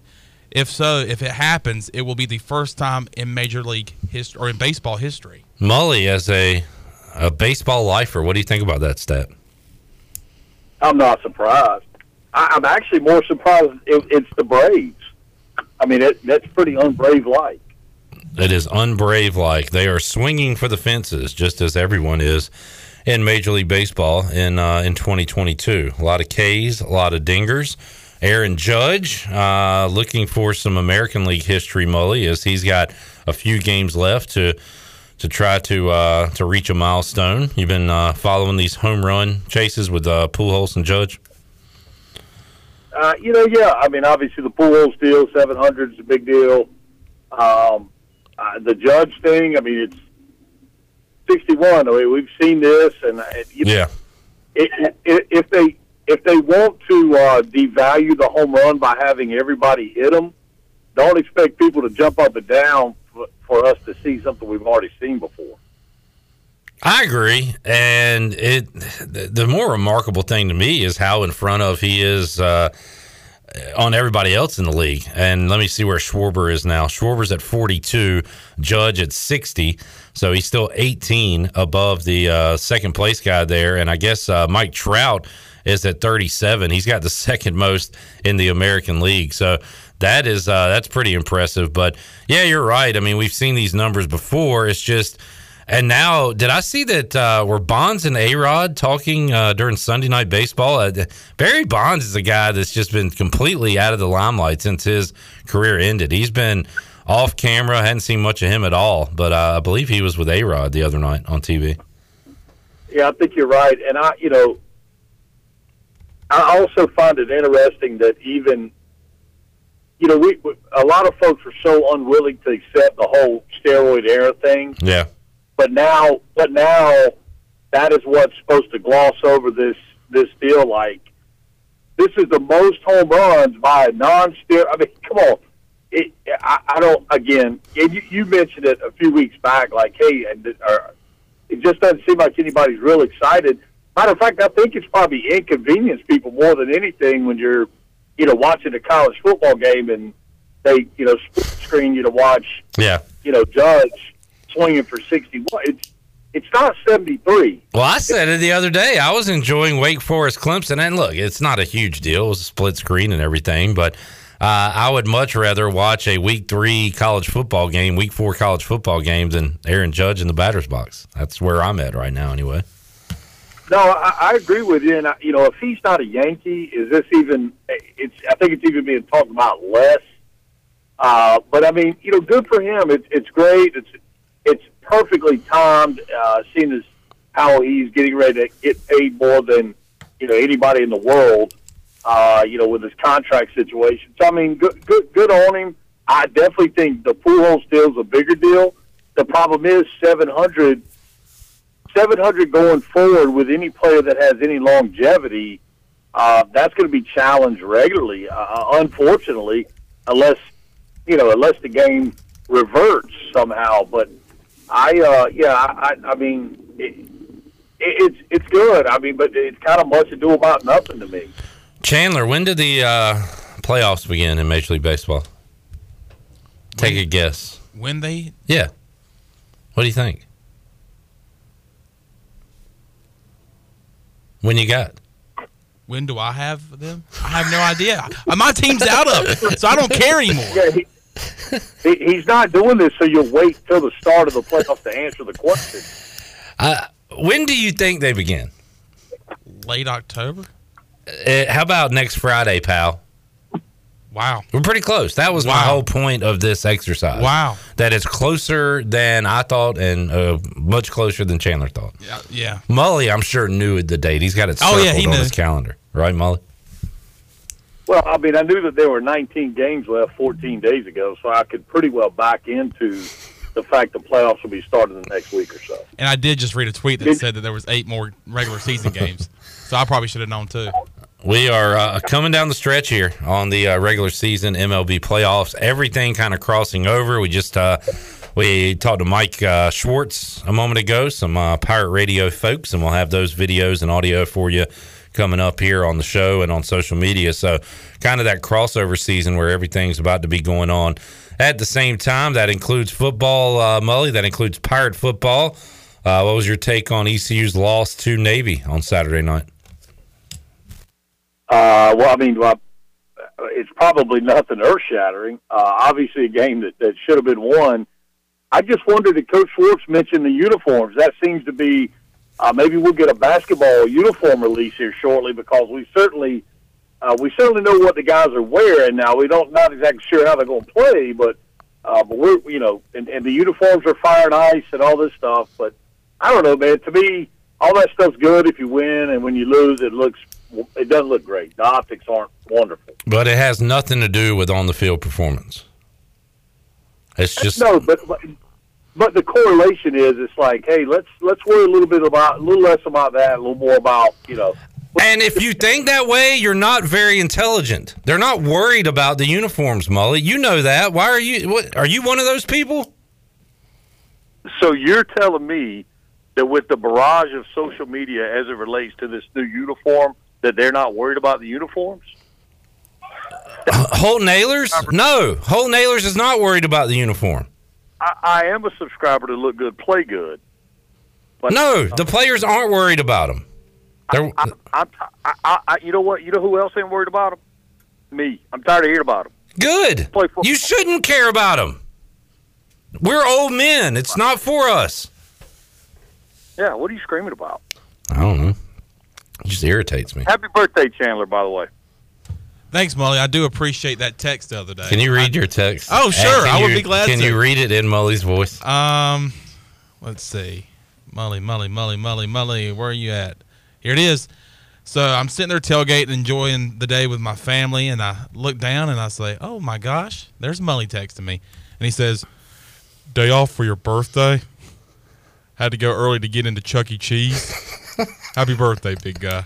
Great Chuck E. Cheese reference Yeah. there, Molly. That was good. Thank you. and then he also said, uh, "You better do something nice for your teammates next week. They are killing you on the air." I didn't think we went that bad on them, Mully. Were we going too harsh on them? Oh no, no, no! I'm, I, I've ne- never did I say too harsh. Yeah. No. I just said y'all are killing them. Yeah. Well, I'm used to that now. Here and there. Uh, but look, man, he's a guy. He shows up every day. He'll be here tomorrow. Ready? Wait, you won't be here tomorrow, right? Yeah, I will be here tomorrow because tomorrow's Wednesday. How about Thursday? I, I, Dang. Yeah, yeah. You, tr- you tried. joke. You tried, buddy. I messed up my joke. he won't be here Thursday. I screwed it up. That's Oh, on me. All right, Molly. Uh, the reason why I'm not going to be here Thursday is because games are being moved up in high school football. Yeah. So, what is there an effect there in middle school football, Molly? when's your game? Are we calling you on game day, Mully? No, no, we don't know yet. I think we'll know when I pick the boys up at practice today. There was some discussion about moving them to Wednesday, uh, but I don't know. I don't know what you know if that decision's been made yet. So you know, I, I, I, I they're going to play. I just it just depending upon tomorrow, Thursday. All right, uh, keeping an eye on, of course, the uh, the storm, Hurricane Ian, and it has moved uh, Pitt County high school football around and uh, has moved this East Carolina game around. They're going to be playing in Boca Raton. Also moved the kickoff time from 7 p.m. to 2:30 p.m. on Saturday. Mike Houston said today, Mully, look, uh, we went through a COVID year where we didn't play in front of crowds, so we're kind of used to it. This one's uh, not going to be any different on Saturday. It's going to be uh, an eerie environment, though, after East Carolina's had some good home crowds. Uh, not going to be playing in front of many people at all this Saturday. No, look, man, I just think about the logistics. So it's also, to me, terribly unfortunate that the first road game of the year comes under these circumstances because there's going to be nothing normal about it. And you got to think, man, there's probably a number of these young guys that either have had very limited flying experience, maybe even no flying experience, and a little unsettling to think we're going to fly kind of uh, you know, to, to to a place where a hurricane has come from, and I'm sure there'll be some effect. But I, you know, look, they've got it worked out. They're chartering, and I'm I'm sure they'll have a uh, route that'll take them around it. But it it's got a chance to be a little nasty as they're leaving here. Uh, what third uh, Friday? So I don't know, man. It's tough, but it, it's nature of the beast, and it. You know what? To me, it, it further goes to show what a business that college football is. That like there was never really a discussion of not playing this game. It's like, all right, we got to figure out where we're going to play this football game. Yeah, are we going to play in Tampa? Are we going to play in Greenville? No, we can move it to Boca Raton. You're right. It was. Uh, it wasn't a let's uh, let's just cancel the thing.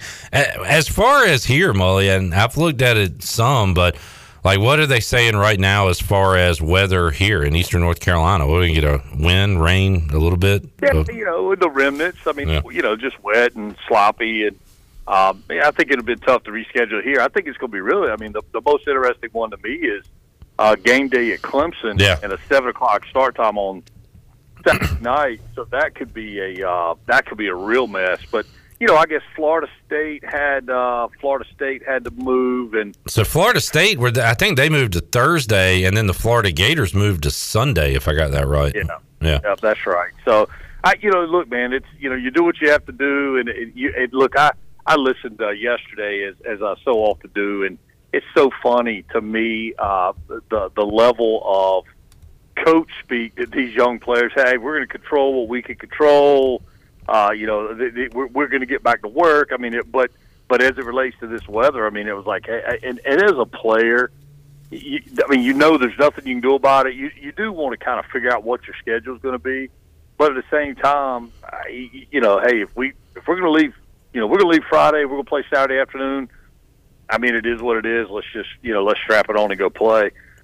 Obviously, you're right, man. The the atmosphere there or lack thereof is going to be is going to be certainly interesting. Uh, but um, you know, they'll, they'll again, both teams are going to have to deal with it, and I just you know hope that uh, hope that the, the the the folks down in Tampa and, and all of us come out of this thing, uh, you know, as unscathed as possible. Mully, Mike Mullis joining us on the Pit Electric Live line. We saw some uh, some good quarterback play on Sunday and some really bad QB play, as we see every week in the NFL. But Justin Fields completing like eight passes in a Chicago Bears win over the Texans, and then you got Russell Wilson and Jimmy G looking awful on Sunday night. And I don't know, Mully, even even the old veterans, uh, Brady, which uh, Rodgers had a decent game, but Tom Brady, nobody really to throw to down in Tampa. There's there's a lot of bad quarterback play out there in the NFL week to week. You know what? And I thought the NFL missed a great opportunity to have a marquee game where the weather wouldn't be such a uh, such have such a bearing over the result with Miami and Buffalo. I mean, at least let's play that game at night to where it's not 99 degrees at game time. Well, they need to do something where they can do they can adjust the schedules earlier in the season because this week you got Buffalo and Baltimore, and you want to talk about quarterbacks that are playing well, Lamar Jackson and Josh Allen. It'd be nice if they could just slide that one into the evening, Molly. Well, and I'm even saying more from a standpoint of even if it wasn't TV coverage, just that that heat in Miami. I mean, Oh, yeah. huge effect on that football game. And I mean, look, Josh Allen, what do you have? Ninety? What do you throw it? Ninety three to ninety six times, something like that. I mean, he threw. eh, I mean, that's that's two two two games worth of worth of pass attempts. Uh, but I, you know, you're right. that the, the quarterback play that that freaking that Russell Wilson and uh, and uh, Jimmy Garoppolo pillow fight was just awful. Ah, well, we can't move games because of weather, Molly, but we can send teams to London, and uh, our first London game of the year is coming up 9:30 a.m. on Sunday. Vikings at Saints. Not a fan of these games. I'll be honest with you. If you hadn't just told me, I would never have known. Yeah. and I would have been, I would have been looking at it going, "Where did they play? What? I mean, what's the deal here? Why they, you know, why are they already done?" It is very strange. All you all your preview shows are going on, and you're you're eating breakfast or whatever, doing your Sunday morning routine, and there's a game going on. It just it doesn't seem right. Well, you could try church this Sunday. That'd be different. I mean, go to church, and then by the time you get out, the games will be regular, and you'll you'll not feel affected by anything. Eh, I, I know all those stories, Bible stories, and the the hymns. What's your favorite church hymn, Molly? I mean, are we really going favorite church hymns? Yes, we are, because "Standing on the Promises of God" is a classic. I mean, you got to go. Amazing Grace has got to be up. Yeah, that's lame. I like the, the ones that are, uh, you know, kind of timeless and. Uh, yeah, there's just a number of them. I mean, can you have a least favorite church hymn? I didn't ask if you could. I asked your favorite. You're taking this down a negative road. Then I would say open the book, and whichever one you open it to, I'll like that one. I like uh, "He Lives" too because there's like a breakdown. It's kind of up tempo, and then it slows down with the. You ask me how I know he lives. Yeah, that's good, Clipper. He lives within my heart. All right. I'd yeah, probably probably leave that to the pros. Yep. Uh, my mom used to play piano in the church, Molly. That's good. So I, I knew my hymns. All right. Um, anything else? What's going? Any golf related news we need to know about? Now you know the, the USA. Cup was it's kind of a kind of a whitewashing like we thought it would be, and uh, Kevin Kisner, I think he kind of stole the show. Not so much uh, what he did on the golf course because they only had half a point, but his uh, his press conferences and his his willingness to accept the role of being the uh, the old dude on the team, but the dude who leads the charge when it comes to partying and having a good time. Uh, he definitely, uh, you know, his, his his character came out, and I think some of that he might be thinking he's going to make a play for that uh, for that PIP money or whatever they call it, where the you know the player. Oh, yeah. Out, so yeah. Well, dang, they've lost. I forgot all about that. They've lost some uh, pretty popular guys. So yeah, uh, was he the one that had the quote? I guess he was Molly about the uh, playing with the world's best golfers and the world's most boring partiers or whatever. Yeah. Yeah. Yep, yep, that was him. And he, you know, and he, of course, he was, you know, he he's got that the, the southern drawl thing going on. He's got the whole. I want to say he played at Georgia. I mean, he's got the whole deal. Uh, and and and it, it appears that he he enjoys celebrating. He and Max Homa, Max Homa tweeted out, uh, I guess Monday morning, feeling rough. So I, I take it that they must have had a uh, a good time post round celebrating their uh, celebrating their victory. Mike Mullis joining us, Pit Electric Live Line. Molly, always great to talk with you, man. Have a great rest of your week, and uh, we'll check in with you again soon. Sounds good. Thank you, sir. There is Mully Man on the Pit Electric Live Line. Pit Electric, your trusted electrical partner since 1981 and Eastern North Carolina's premier electrical contractor for the past 40 plus years. Pit Electric is hiring. Join their team today by going to pitelectric.com. And I think uh, folks out there can maybe take something away from our chats with Mully. We don't always see eye to eye. We don't always get along. Sometimes I yell at him. He, he makes me yell. I got a little then- worried there. And then says, what, "What you yelling at, bud?" Like, like he didn't make me yell at him. I think that's called gaslighting, right? I think Mully gaslights me. Yeah. Um, yeah. But at the end of the day, we're pals, man. We can we can disagree about stuff, And I wish that. and we still love each other. And we do that. Me and you do that all the time. And I love you. And I love you too, buddy. Shirley, And- love you. And uh, you know, there's a lot of times where me and you bicker Yeah. here on this show, and we yell at each other, and then sometimes it gets very ugly, clip. But at the end of the day, Sometimes I think you're the dumbest human being ever to walk the earth. and I respect that, and I respect that. And but at the end of the day, we're we're giving hugs. We're hugging it We're, up. we're hugging it up. So uh, We're I big huggers. Look, I'm not saying you should listen to us or take anything, but we're giving you little little crumbs here to pick Just up little, you know, to add to your everyday life free advice. And it. to your relationships. And uh, hey, we're smiling. That's all I'm saying. Are you smiling? I'm smiling. We're smiling. I'm smiling. Are you smiling out there? Smiling, baby. We're smiling. You know what would make us smile even more? if you uh, smash those likes. Yeah, a little Smash a little smashy smash. Not too bad on YouTube today. We got 10 people watching, Yeah. 10 more watchers, viewers than we do likes. Get them up. So we need to get that number up. Uh, on the uh, Facebook side, we've got more likes than we do viewers. So we need to get the viewers up, but the likes are in a good spot. That's good. That means people came and liked and then left, but maybe they have something to do. Maybe they'll come back later. Maybe they're going to go tell a friend to go smash the like Yeah. and smash the sub. Tyler M introduced uh, the show to his brother and says he's a fan. Thanks, Tyler. Awesome. Appreciate that. So uh, let's get those likes going. Let's get the subs going, man. Why don't you subscribe? And A, do it because we're asking you nicely and you like us, but B, do it because you want to know when the new Mike Schwartz interview drops. That's very important. You want to know right when we post our Donnie Kirkpatrick. You got you want to hear what Donnie has to say this week, right? After trashing him Saturday night, well, we'll have that video up for you on Wednesday, and you'll be the first to know if you subscribe to Pirate Radio TV. People think that we're asking you to do this to benefit us. you're wrong. That's where you're wrong, folks. Yeah. If you think that way, you're wrong because we are wanting you to be benefited. We want you to know when things are going on. There's a lot of there's a lot going on right now. Help especially yourself. Today. Yeah. Today we found out that the ECU versus South Florida game is going to be moved to Boca Raton. We found out to the that the kickoff is no longer seven o'clock; it's two thirty. We also have the first day of ECU basketball media day and practice, and we're giving that all to you here on our Pirate Radio social media media platforms, including YouTube. So we want you to like, we want you to subscribe, so you know what's going on in the Pirate Nation. Give, give, give. I mean, we are like that fat man that rolls around December 25th yeah. and just throws pri- toys and presents down the And, yeah, chimney. and prizes, you can say prizes, and we ask for very little in return. Yeah. Very, very minimal effort on your part in return. We want you to be benefited, folks. Get the likes up, get the subs up, and uh, and let's roll. All right, let's get a break in. We'll come back. One more segment to go here. Hour two of Pirate Radio Live. Bryce Williams joins us at five o'clock. Got more Mike Houston on tap. A lot more to go. We're back with you after this.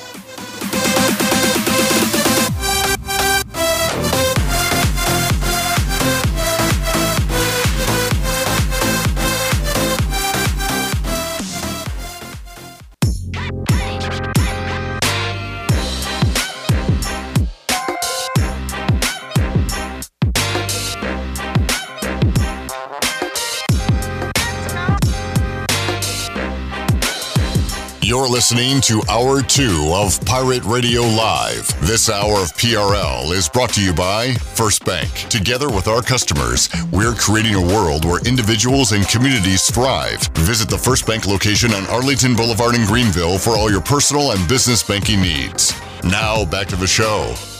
Welcome back. Uh, did you miss a show on Pirate Radio? Well, you can listen to all of Pirate Radio's archived local programming by subscribing to us on Apple Podcasts, SoundCloud, or Spotify. You can subscribe today by going to the podcast app on your iPhone or Apple device and search for Pirate Radio Audio Archives. Now let's head back into the show. Here's Clip Rock.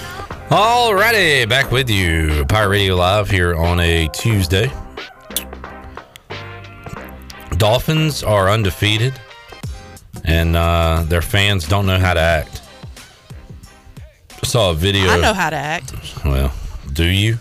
Yes. Saw a video I posted mean, come online. on. We have sucked for so long. Yeah, but does that mean you have to have strippers at your tailgate before the game? I mean, Yes, yes, absolutely. yes, yes, yes, yes. Oh, so I'm wrong Yes. here. Y- yes, you are in the wrong. Wow. The okay. answer is Let- yes. Get the strippers out. We're three and zero, baby. Look, call the strippers, call Chippendales, call you know, Rescue Rangers. I don't care. If we want to celebrate, I'm going to celebrate. We had the suckage that we have had to put up with for so long, and we are finally looking like a decent football team. I don't care. This is not the uh, slimmest body I've ever seen. I mean, could Little I? junk in the trunk. And it looks very lucrative. Maybe I should bones? get into this business. Is this Jello wrestling? Uh, there's uh, a lot going on at that Miami Dolphins tailgate. So good for them. Is that outside or inside? well, it's outside, but they're under a tent. So I'm glad they thought of the safety. You know, we need to get some shade here. So Well, yeah, because it, it was hot on uh, Sunday. that would be a heck of a, an experience if you're walking by with your kid his first NFL game, and uh, Dad, what's that? oh my God! I believe we've got. Uh, I think, son, they call that twerking.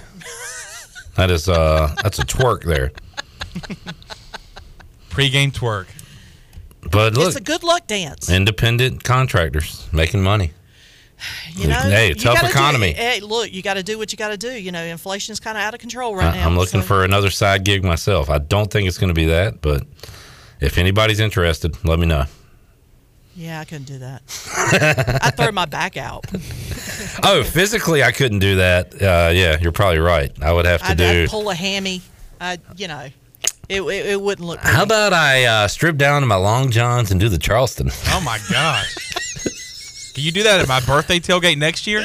Put on some 1940s, and uh, I'm gonna show you a little how to cut a Yeah. rug. Yeah, gonna cut a rug here today. a And little my- game day cutting Make, rug. make, make sure it's beige, Me and my friend Lon, long underwear.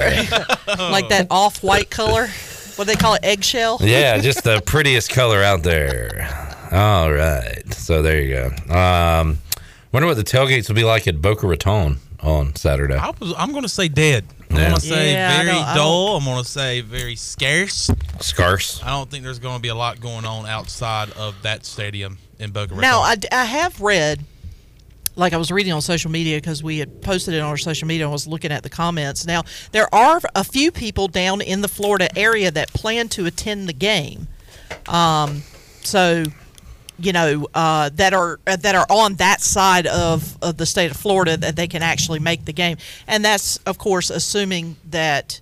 Uh, you know they fare much better than what they're projecting right now. So, Yeah, I, I- I know that feeling too. It was years ago, and ECU had a Saturday off, either I guess due to the weather, the game got moved, or maybe they were on the road. I don't recall, but I just remember.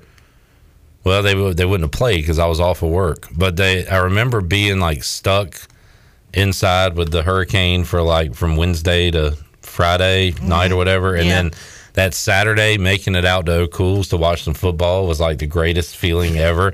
So if everything, you know, we we hope for the best, but if there are people there on Saturday that like went through that and are like, man, we gotta we gotta get back to life. We gotta find something fun to do. Uh, head on out to Boca Raton and go watch a football game. that if might you're not be a available to bad get there. Yeah. Uh, Michael Winstead says, uh, Isaiah Winstead's dad, faithful listener, keep up the great work.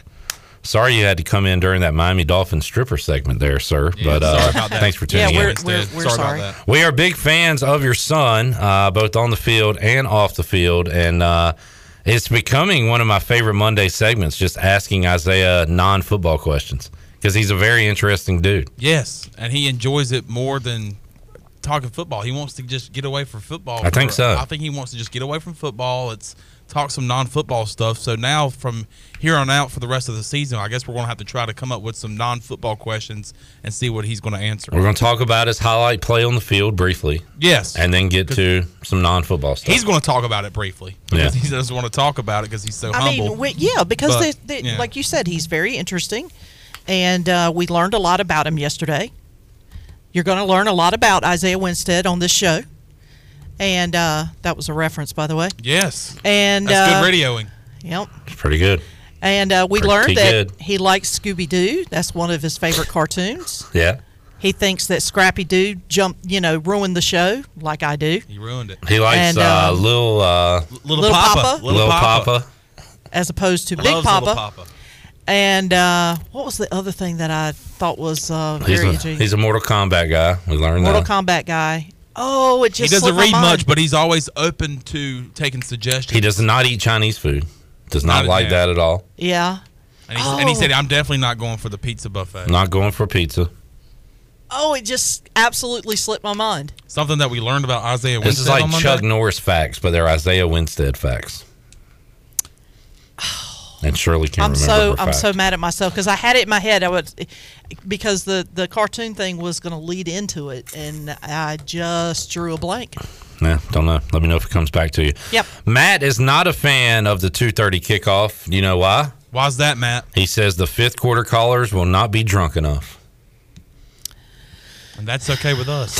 and, and that- and that's okay with us. That's good for us, bad for the listeners, I guess. When the fifth quarter callers are not inebriated, not juiced up enough. there might be some that are, you know, toast by five o'clock, five thirty on Yeah, Saturday. if you can't get drunk by five thirty, that's on you. And look, the not we- us. The weather's going to be bad in eastern North Carolina. So Well, yeah. a lot of people are going to be staying at home. They, I mean, people might be like me and crack one open around 12, 12.30 on Saturday. And, But you and do that every by- Saturday. Open up a can of beer? Yeah. Well, I mean, when I'm here, I'm not. Open up an old uh, can of beer. A can of beer, can of beer here. But uh, especially I you Chandler, what, I think, and I'll give you permission to do this. I think you should just get hammered on Saturday. Like, I'll do it. while as long you're as here. Eh, if somebody can come pick me up from my house. And No, I'll- yeah, we'll have you safe ride. Yes, yes. I'll do it. And, I'll do it. I'll get hammered. and we'll have like the ha- the Chandler hammer cam Oh yeah, on the I'm whole gonna time. be hammered like this. and he's gonna be struggling over there while we do the fifth quarter. Yeah, you're gonna be wondering why the graphics not up and why the broadcast. How do you feel not about that, Shirley? I don't think I want to be on this side. Oh, yeah, of you're sitting right beside him, so- because he'd be like, "Hey Shirley, hey Shirley, hey Shirley, Shirley." Yeah. Shirley, I Shirley. love you. I Shirley, love you. I got- oh I got- I got I teased. love you, sis. I love you, sis. I gotta tell you something. I gotta tell You're you my something. favorite. You're my favorite ever. You're my favorite ever. Oh, that's Oh, my actually a great idea. And Uh, I'll just be looking at you. Shirley, like, I love you. Lex and Terry used to do Drunk B Friday. We can do Drunk Chandler Saturday. Didn't Saturday. we have a show on Pirate Radio like the? Miller Lite Sports Bar back in the day. Yeah, a long were- time ago. yeah. that was ages ago. Yeah, but we everybody we weren't hammered or anything. I, I was on that show as a ECU student, like an intern, and we'd come on and uh, drink some beers with the boys. Drink beers with the boys. Were you some- old enough? Talk some sports. Yeah, I was old enough. I was a student until I was like 32. Hey, there's nothing wrong with that. Technically 23. Way too old to be a student. That's fine. Um, but yeah, I'll, I'll be hammered if you want me to. Don't you ain't got to tell me twice. I didn't turn 21 until my senior year I did too. I did too. of college And man, Oh, see, I was uh, because I was a late baby. five nineteen saw me Tuesday, Wednesday, Thursday, Friday, Saturday, and Sunday night. The week I turned twenty one. Oh wow. I was like a er, well, I was 18 for um, most of my senior year of high school. Yeah. Well, like a early ba- or late, but whatever. I tell yeah, you because it used to be that there was a there was a week in October that if your birthday fell on a certain date, if it was before that certain date, you started kindergarten that year. If your birthday was after that date, you started the year after. So since my birthday was in October 13th, I, I want to say it was like October 6th or something like that. And uh, if your birthday was before October 6th, you started that year. If it was after the 6th, you started the next year.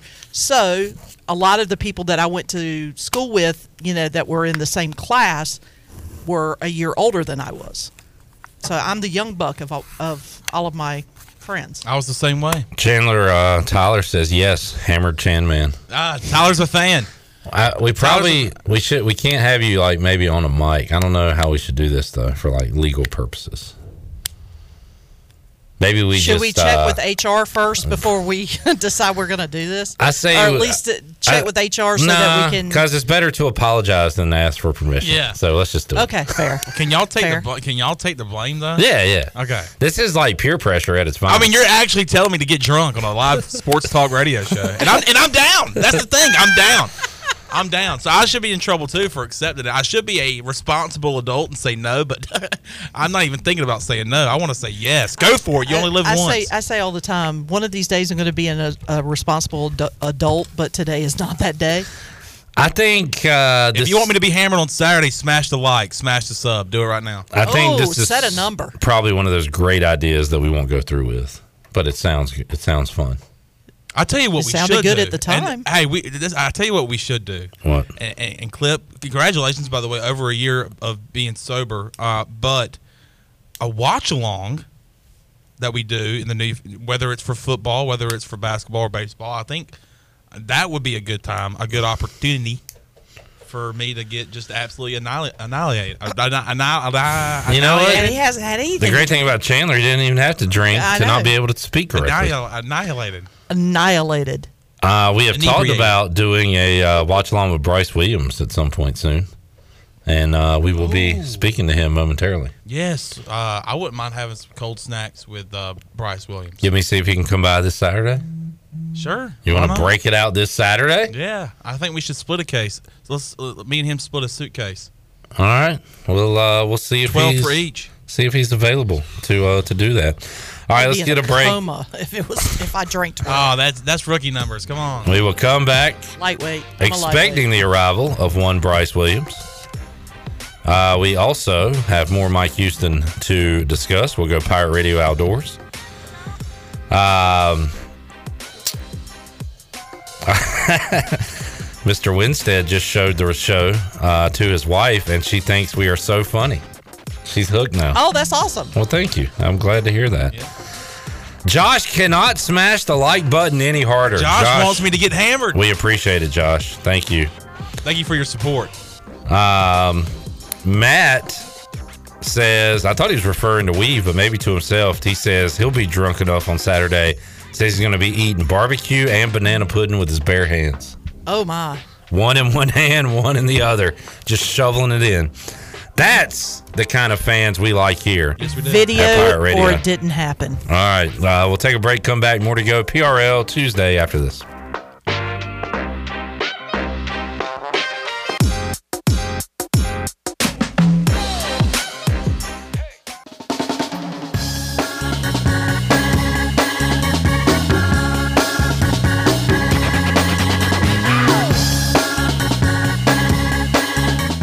Listening to Hour 3 of Pirate Radio Live. This hour of PRL is brought to you by Bud Light, reminding pirate fans to stay in the game and drink responsibly.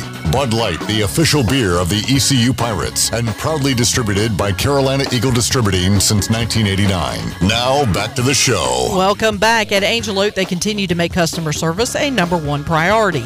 A local mortgage advisor is the key to your transaction success. The combination of their local team's experience and Angel Oak's wide offerings of products from standard conventional, government, and portfolio loans has something for every financial situation. For more information, call Talbot Green, Braxton Green, Joanne Weir, or Wanda Hager at 751 2060. Now let's head back in to Pirate Radio Live. Here is your host, Clip Brock. Videos are out. Videos are out. We've got videos on our social media of East Carolina in their first basketball practice. Mike Schwartz spoke with the media as well. So, crossover season, Major League Baseball playoffs begin next Friday. Football, we're getting in gear here and uh, everything motoring on with football. And now we got basketball practice. So, uh, kind of that overlap season. Exciting stuff. A lot to cover here and talk about at Pirate Radio. All right, uh, Shirley Rhodes here, the man of Chan, and Bryce Williams joining us. Can I get some music uh, for Bryce? I can't do it without the music. I need the music. Oh. I saw the light. I was baptized by the fire in your touch and the flame in your eyes. I'm born to love again. I'm a brand new man. Y'all get the juices flowing just as much as they did on the original. I think we should open for Brooks and Dunn. I Yeah. mean, I think they should bring out Why us and say and and we'll just do their covers, and everybody be kind of disappointed, and then they'll and say now the real thing, Yeah. and everybody be so jacked up to hear Brooks and Dunn. it's not a bad idea. Bryce, how you doing, man? I'm good. How are y'all? We're hanging in there. good. Like a like an inspirational cat poster. You see, hang in there. Oh yeah. You know what I'm saying? Little Paul. Yeah, got a little Paul hanging on. Yeah. Um, man, tough result on Saturday. Yeah. I didn't hear from. him. Did you watch the game? I you at the it. game? I was at the game. How how sick were you, Bryce, on Saturday evening? I was pretty sick. I, I was like, you know, kind of just stable and just hanging out and thinking, okay. And then over time, all right, we're gonna get this. We're gonna get this. And I was, you know, feeling encouraged.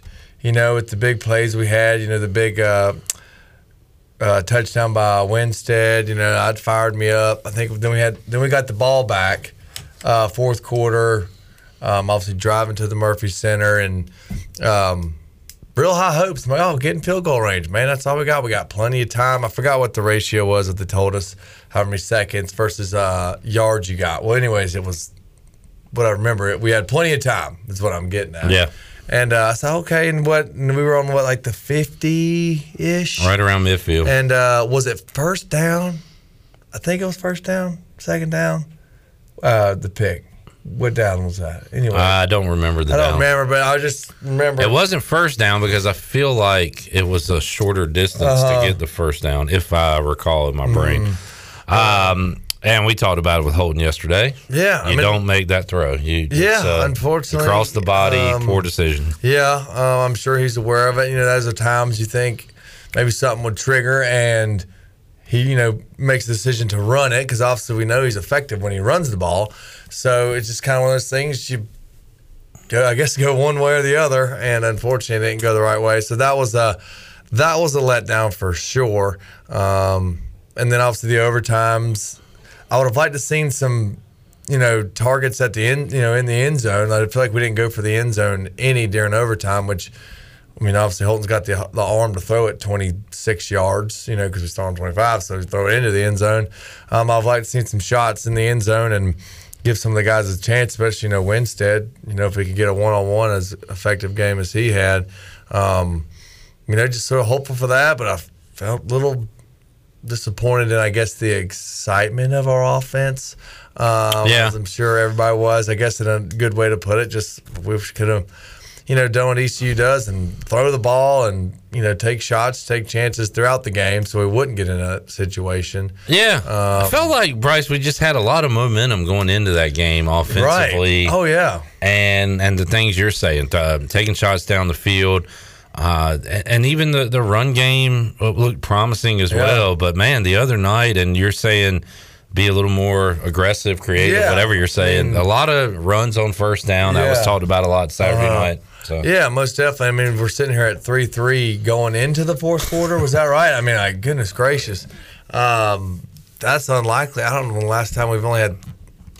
Well, I mean, I don't know stats, but I know I don't think we when I played we ever had three points going Yeah. into the fourth quarter.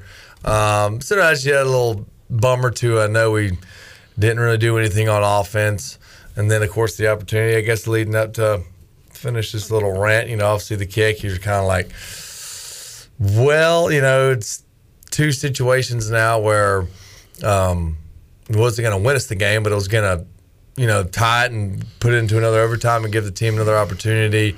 Um, very frustrating. You know, of course, I was listening to y'all after the game. If you're like, well, we shouldn't have been in that situation. Well, guess what? We were. So that's the next play. That's the next opportunity um, for someone to make something well, happen. you gotta. everybody's got to point the finger somewhere. It's Oh, just yeah. a matter of who and Oh, where yeah, you're going most to point definitely. it. And so. I mean, the bummer is, I mean, we know Daffer's. I mean, he's a good kicker. I mean, there's no denying that. I mean, he's got the leg, and we've seen what he did last year. But I feel like he may just be in his head right now. I Yeah. guess you know, which is he's got to figure, figure a way out, um, figure a way out of that because no matter how good you are, if your mental game is screwed up, and maybe, well, I'm, I'm gonna say, I guess possibly it is because it proofs in the pudding, I guess. Right. I mean, that was certainly um, a makeable kick for him. Yeah. And if it's in the first, third, second, or third quarter, he probably buries it. Right. So it's like, you know, you're not going to get these non tense situations where, oh, it's just an extra point. Oh, it's, I've got, you know, in the second quarter, it's a field goal. You know, it's always, there's, you know, it's going to be tight situations. You got to step it up. And I thought the Navy kicker, that was the starter, but I heard that was the second string kicker. And Kicking for the first time. Kicking for the first time, and look what he did. So it's like, bud, who's the better player here? In that, you know, I guess in that game, um, you know, it's kind of just a bummer. It's like, come on, man, like build that confidence back up. I don't know how many more chances you give. it. I don't know who's the backup. Yeah. Not saying replace him, but I mean, he's got to make something happen when it's needed, which is needed every time. But when you're in tight situations where that kick is definitely going to be a determinant factor, you win or lose, um, or tie. In that instance, you know, you got you got to come through with that through with that. Like the game against State, well, they're not hail mary kicks. You know, it's not a daggum 55, 60 yarder.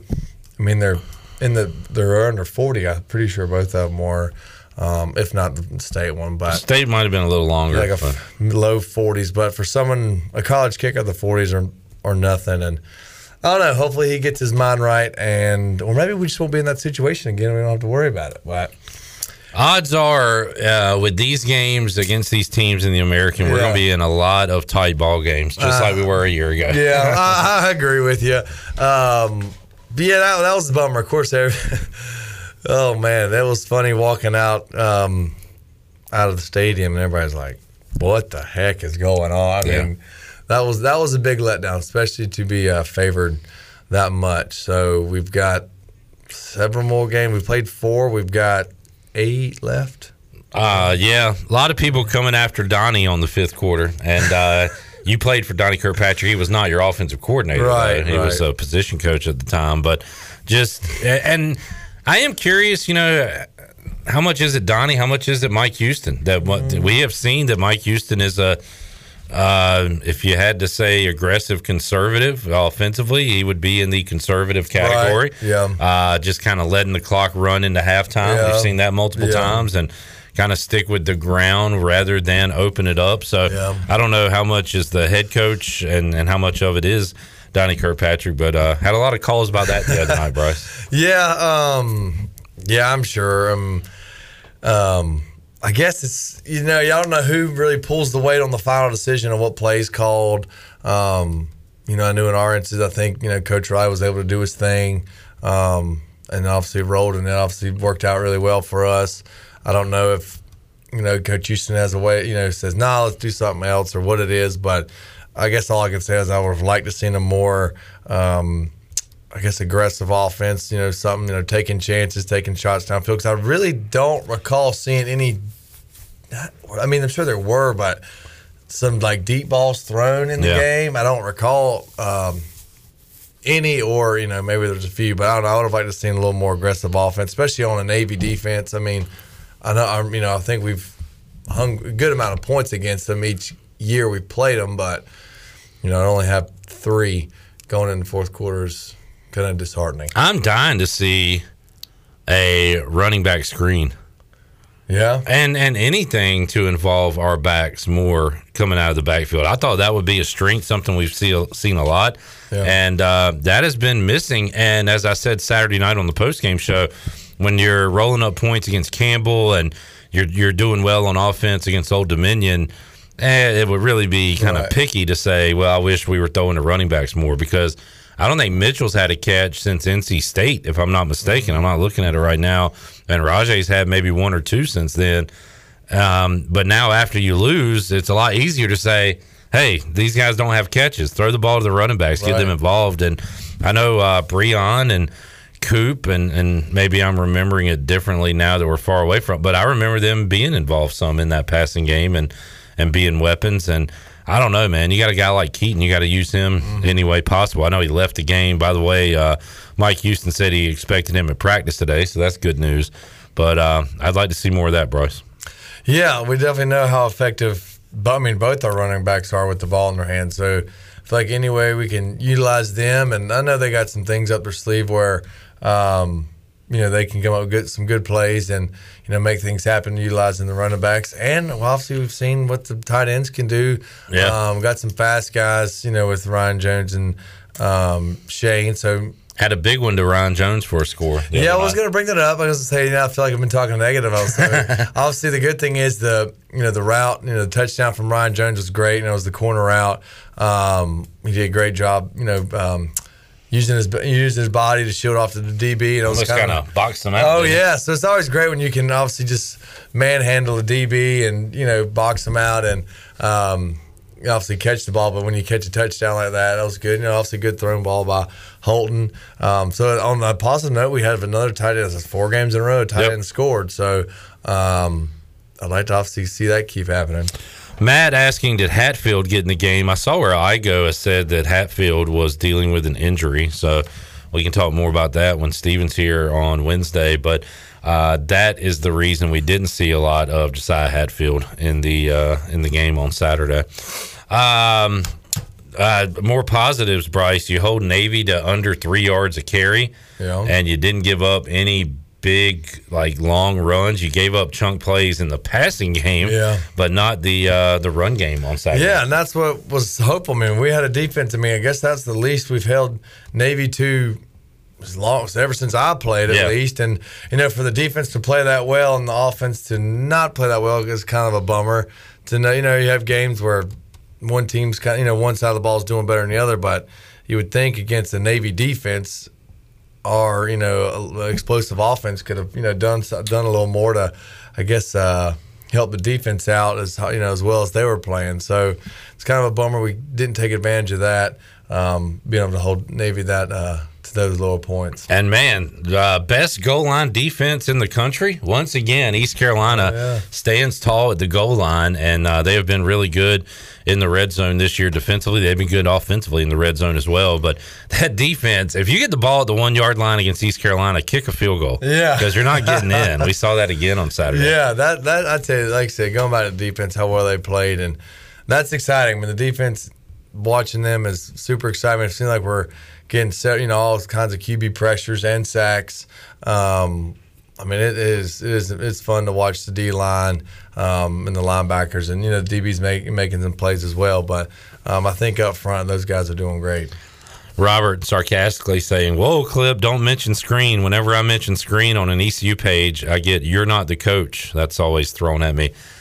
And I'm not a coach, and I don't I don't like talking about play calling a lot Yeah. because I don't know what defense they're looking at and why that so I don't really get involved in that that much. And people call in about it on the fifth quarter and I I love to hear their thoughts. That's what the show's for. But I don't have a lot of input on play calling because it's a lot more difficult than we think it is. Oh yeah, but I I did throw in my two cents there that I'd like to see something more in the uh, uh, running back screens in particular. It's such a beautiful play when it works, and Mhm. you got to have it called against the right defense. A Yeah. blitz is nice, right? If they're you get them all behind you, drop it off, and Yeah. let the running backs go to work. So again, I, I don't like getting involved in that. Bryce, you can speak to it how. Tough it is uh, to call a game, to call Yeah. a particular play, because guess what? The defense is there, and they've studied, and they they are picking Right. out what you're doing. So it's a tough deal. Oh yeah, I'm right there with you. You know, like, like I said, I've like to see more explosive plays, but I think you can, um, you know, pass the ball and you know, almost pretty much every situation. There's a play for, um, you know, any type of coverage really, but it is. It's a lot harder than you know what people say. Oh, what, you know, we need to throw the ball more, do this, that, and the other. It's like, well, if y'all can name the coverage and what they're going to be in, or what they're stunting and all that, then go ahead and call the plays. But there's a lot going on up top and what they're seeing on the field um, than just calling whatever play you think may work. So I try and keep a fine line of my opinion on you know plays and things like that. All I can say is I'd like to see more explosive offense. you know, Yeah, at times. yeah. You know, that's about the gist. I'll go into it. Bryce Williams joining us. Uh, let's get a break in. We'll come back. We'll talk about this week's matchup against South Florida. New location, new kickoff time. We'll discuss that.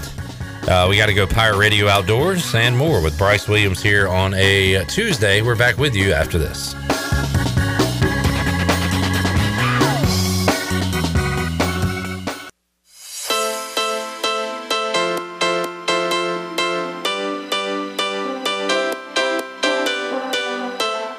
You're listening to Hour 3 of Pirate Radio Live. This hour of PRL is brought to you by Bud Light, reminding pirate fans to stay in the game and drink responsibly. Bud Light, the official beer of the ECU Pirates, and proudly distributed by Carolina Eagle Distributing since 1989. Now, back to the show. Welcome back. Quality Equipment is your full service John Deere dealer with 28 locations to serve you. Quality Equipment is open in Winterville next to Sam's Club or visit qualityequip.com to find the location near you. Now let's head back in to Pirate Radio Live. Here is your host, Clip Brock. Alrighty, back with you. Hour three, Pirate Radio Live, Tuesday. Bryce Williams is here. Bryce, uh, any weather hurricane games, move, uh, times, venues move when you played here? Do you recall? Uh, I do not. I think I had a pretty good, um, a pretty good, um, I guess, uh, game schedule flow, time flow. I think we did have one um, delay at home one year, and I cannot remember. It was it. It might have been Houston. For some reason, Houston's coming to mind um, when we had a delay. I think it was might have been my first year we played. I don't think I make. There was a uh, a night game against U- UTEP, U UTSA.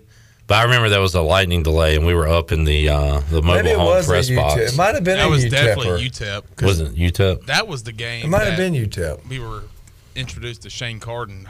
Uh, that he had a really good game. and We were like, all right, Was that okay? 2000, 2012. But I remember during the Mo era, we had the uh, the Virginia Tech deal where a hurricane was coming, and we canceled the game. Didn't really do much. But we also had the time. I want to say we played at South Florida, Yes. And we had a hurricane hit us. And I remember we uh, we stopped doing the post game show early so we could get home because it was getting a little rough. And that was and the players like flew into Virginia and tried Oh, to drive yeah. back through a hurricane, and like the administration caught a lot of flack for that because they were like stuck on the road trying to drive through a hurricane or something. and Yeah, uh, not good. but that was after your time here at East Carolina, Bryce. So, uh, but the players will be uh, going through something this week uh, a little different. They will not be playing at South Florida and Tampa. Actually, they will be playing in Southern Florida because South Florida is in the middle of Florida in Tampa. Uh-huh. But they're going down to Boca Raton, which is actually more Southern Florida, uh, to play that game. And the game time has been moved to two thirty. So I don't know. Knowing it this far in advance shouldn't have much of an effect on the players. You would think, right? Yeah, I wouldn't think so. Um, I mean, they're both. It's just going to feel like I guess a away game for both of them. But yeah, I wouldn't think this is a you know any shortcoming um, to throw anybody's I guess um, routine off, um, which is nice. Now, if it happened like on like a Thursday or maybe well, I mean, I don't know. I don't really feel like it should throw anything off. I mean, because the, of stadium to stadium for the most part. Um, so I think it's good that they got that figured out a little sooner than later. It's going to be like a COVID game. Uh, there's not going to be a lot of fans there. You know what? I didn't think about, didn't They've- think about so that. they experienced that a couple years ago. Right, because I guess is ECU fans if they plan to fly into South Florida, I guess that that'll throw off some fans, and then I don't know how far USF is from. Um, let's find out. Let's check it out. Let's get to know our Florida geography. Yeah. So we're going to go Tampa, Florida to Boca, Boca Raton. Raton. Boca Raton. That's a nice three-hour, fifty-four minute Hey, drive. you might as well call it four. Hey, let's. You know what? Let's round up. Let's call it round four. up, call it four, because what if you know you're gonna hit traffic on I whatever highway that is. Well, and this is in nice conditions. This is, is. not in hurricane flooded uh, hurricane conditions. so yeah, and let's face it, South Florida fans not that passionate anyway. They're not going to make that trip. Hopefully, parents can uh, maybe, but That'll be a unique situation. absolutely. Environment, I guess, is what I'm getting at. Yeah. Um, Michael uh, on Facebook says he noticed East Carolina became predictable. When they uh, when they get a first down, they'd run the ball in the middle every time after a first down. A lot of Mm, a that's lot of running into a brick wall. Yeah. Yeah, unfortunately, I noticed that. As, well, I didn't notice it was every first down, but I just noticed it was. Well, Weaver broke down every first down play on the fifth quarter, Uh, and I want to say he counted seven that were And it was like I think the most Zero I- yards? I- I- yeah, I want to say like the longest yardage on a first down, if I remember correctly, when Weaver was running off those stats. I think two yards was the most. Yeah, so there was like six or seven that were zero yards, but then you could throw in a few more that were two, three, two, one, one. Yeah. You know, it'd have been nice to take some shots. That, Yeah. That's just been nice, but Bryce uh, says we should have relived our college days and took some shots at the bar. We were talking before you got here. We thought it'd be fun for one Saturday, and maybe this Saturday to just uh, let Chandler drink all day during the pregame Yeah. and game and postgame, Yeah. and just get him hammered in here during the show. that would be funny. You think? I mean, And then he may pass out on live yeah, video. and we could And like that's the goal. we could write on his face. on his face. Yeah. Give him the Harry Potter glasses. And uh, oh, with the Yeah. is that what you're with saying? the Okay. Sharpie and I've always wanted to ride Hogan's goat live on Sports Talk Radio. there we go. The first, well, not the first ride 'em- ever. Ride 'em all day. Pat Rady got a new mascot. Mascot. Cot. Bryce, uh, we're gonna get you here one Saturday for a watch along. Yes, that'd be fun. It might not be this Saturday because you uh, you have plans, but your plans involve going to the beach. So Mm-hmm. what's the weather gonna? Yeah, I don't do? know. Because I asked Jake if we were going to plan on fishing, and uh, he said, "Well, if it doesn't hurricane on us, so um, hopefully it doesn't." But like I said, if I don't go to the beach, then maybe I I can come. If you want to do a pop in, we'll be here and we'll be watching it, so we can. What if I Uh, will come on a, when I do a watch in or I pop in? Can I am I able to sit here? Maybe sit my spot? absolutely, you got your seat. Chandler, sit over there. We'll put him, and we want a big dunce cap, and put him in the corner, and we'll and Shirley can They always have there. a case of beer for him though. He can still drink the Dunce Cap. But he can't get up. He has to roll Right, the chair. yeah. He has to be in that chair. If he goes to the bathroom, he's got to roll down the hall. yeah. All right, we got plans now, folks. Uh, but uh, we want to get Bryce here one Saturday with us to watch a game and get your take on it, Bryce, because uh, you can provide a lot more information on what we're seeing than we can. Mhm. As oh far yeah, there as was uh, uh, during one of the plays I remember watching it. I was like, and then right before he threw it, I said, "Oh, he's going Ryan," and then it was uh, I think it was the mesh route, and then he threw it to Ryan, and Ryan made a good play off. I said, "Yep." I figured it out. you called it, you saw it Mhm. That was that was our what ninety two. I don't know what to call it now, but yeah, the old mesh play. That Can you recite a play call from your college days, like a full call that Shane hollered out to Oh, ours were simple. Oh, okay. It was like 618, 619. What did that mean? 92 mesh. Like 618, I had a stick route. And, uh, or 92 mesh would be like the two inside receivers. My formation's right. They would cross, but you know, the certain guy from, I, I think it was always the Y would go um, under, over top. Oh gosh, I'm getting. Either way, like the X or the H would be set almost set in the pick for Mhm. there was for the uh, Y coming across. So that was like 92 mesh. Did you run uh, a lot of option routes in college? Because that didn't really run. I heard Oh, like, like- like the other night on the Sunday night game, Jerry Jeudy, uh, and it, this was the what third game with uh, the new coach and the new and, and Russell Wilson in Denver, and they were saying they're still not on the same page, and he on that option route should have done this instead of Like that, a, um, like where you have an RPO. no, well, it's more just your route. Like you have the option to, I guess, go Oh, on- in, go. Yeah, we had some of those. Um, I cannot remember which one, but it all depend um, on which you know where the DB was. If you know, sometimes it could be breaking, you know, to a corner route or a post. Because if Um, you don't have a veteran QB, like in your case, Shane Carden, that could be an absolute nightmare. Right, and like with the when we would do well, I guess that was more NFL. But like you know, depending if I did like a six eighteen and it was man, um, then you know I could break out. You know, because obviously I can get separation if it's zone. Obviously, you don't want to break into the zone. So yeah, we had like the six eighteen was more so probably our option route. Okay. that uh, we had. All right. I just it's kind of fascinating to me because if you Yeah. if you do the wrong thing or the quarterback thinks you're going to do the wrong thing, it's an absolute oh yeah, bad. disaster. If you do the wrong thing and it was the wrong thing, that is not good. but yeah, it's it's always nice to have those option routes because you know most of the time that receiver who has that is I pretty should be around the first or second read. So um, yeah, that is always nice. How many plays uh, did you have where you were the first read in the offense? Mm, I really don't know. Justin Uh, Hardy uh, took precedent, maybe, and Yeah. say you had a lot of talented guys. Yeah. With that one play against Carolina where you were like hidden in the offensive line, you had to be the first. Oh guy. yeah, I mean, there were several like plays that were drawn up, and I was look. I had to be in the backfield, and you're thinking it's a run play. I'd go through the line, I'm gonna hit the linebacker, and you know, obviously sweep by and um, you know get dumped off in the middle. Um, on the goal line, you know, one on ones, I'd be the first option on that. I mean, there was there was a hand, there was several that um, I was the first read, which is always nice because like, ooh, I'm gonna get the ball. Get the ball most of the time. Anna, watch this. I'm about to get. It. Yeah. I'm give about her to- I'm about to get her a a ball. little, little sign? It's coming to me. Mm-hmm. Watch this.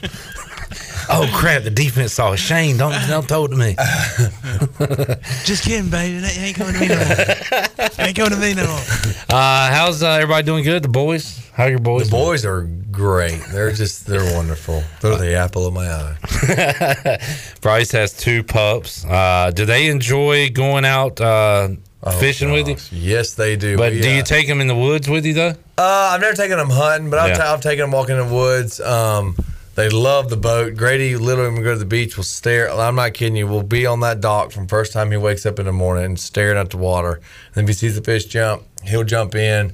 Uh, but it was funny. The um, Sunday, um, Jay and Mary they uh, live on a golf course, so I'll take the golf cart and drive it through the golf course, and Grady will run. I mean, he'll chase me. It's almost like I'm taking for a walk.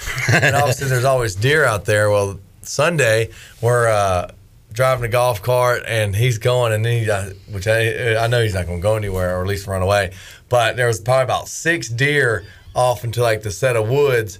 Um, and he just went straight. I mean, hauled butt to him, and uh, chasing those deer. And I go over the bridge, and I look down the creek line. I see the deer cross the creek, and then Grady's right behind them. Now, what would he creek. do if he caught? Is he just chasing to chase, or do you think? Uh, he- he's. I don't. I don't. Uh, he.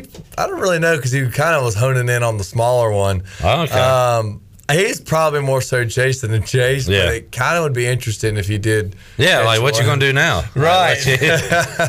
It'd probably be surprised if they call him. I tell you, Grady can haul butt, um, but he he'll chase deer and just roll. I mean, I could hear him barking. He was fired up. It was that was it was funny. Sonny doesn't quite get it like Grady does. Gotcha. Uh, Bryce, uh, I saw a tweet. It's a video of this very colorful fish, and uh, uh, to describe to our radio audience, it's like a fluorescent bluish green, and then a pink, and then another highlighter green color. And the caption on this is great. It says, "My fat ass just want to know what this would taste like." um, what kind of fish is that? You have got me. Okay. Goodness gracious. It is, like it'd be uh, like poisonous, but I Yeah, it does. Yeah, it almost looks scary. It is so bright, and it's like it's been through a nuclear power plant or something. yeah, yeah. Went through uh, Chernobyl or something. so, uh, yeah, you never seen one of them boys before. No, golly. Yeah. I'd be real curious. All right. Well, uh, well, let's take a break. We'll come back. We'll uh, we'll do a little more Pirate Radio Outdoors with Bryce and his official prediction. First, we're gonna have Bryce guess the line of the Uh-oh. game, and then we'll tell him, and uh, we'll get his numbers on ECU and South Florida. That's on the way. More to go after this.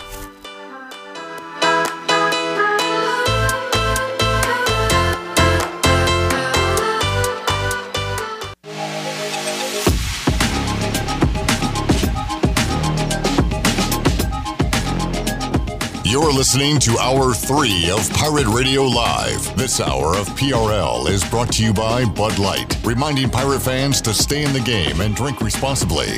Bud Light, the official beer of the ECU Pirates, and proudly distributed by Carolina Eagle Distributing since 1989. Now, back to the show.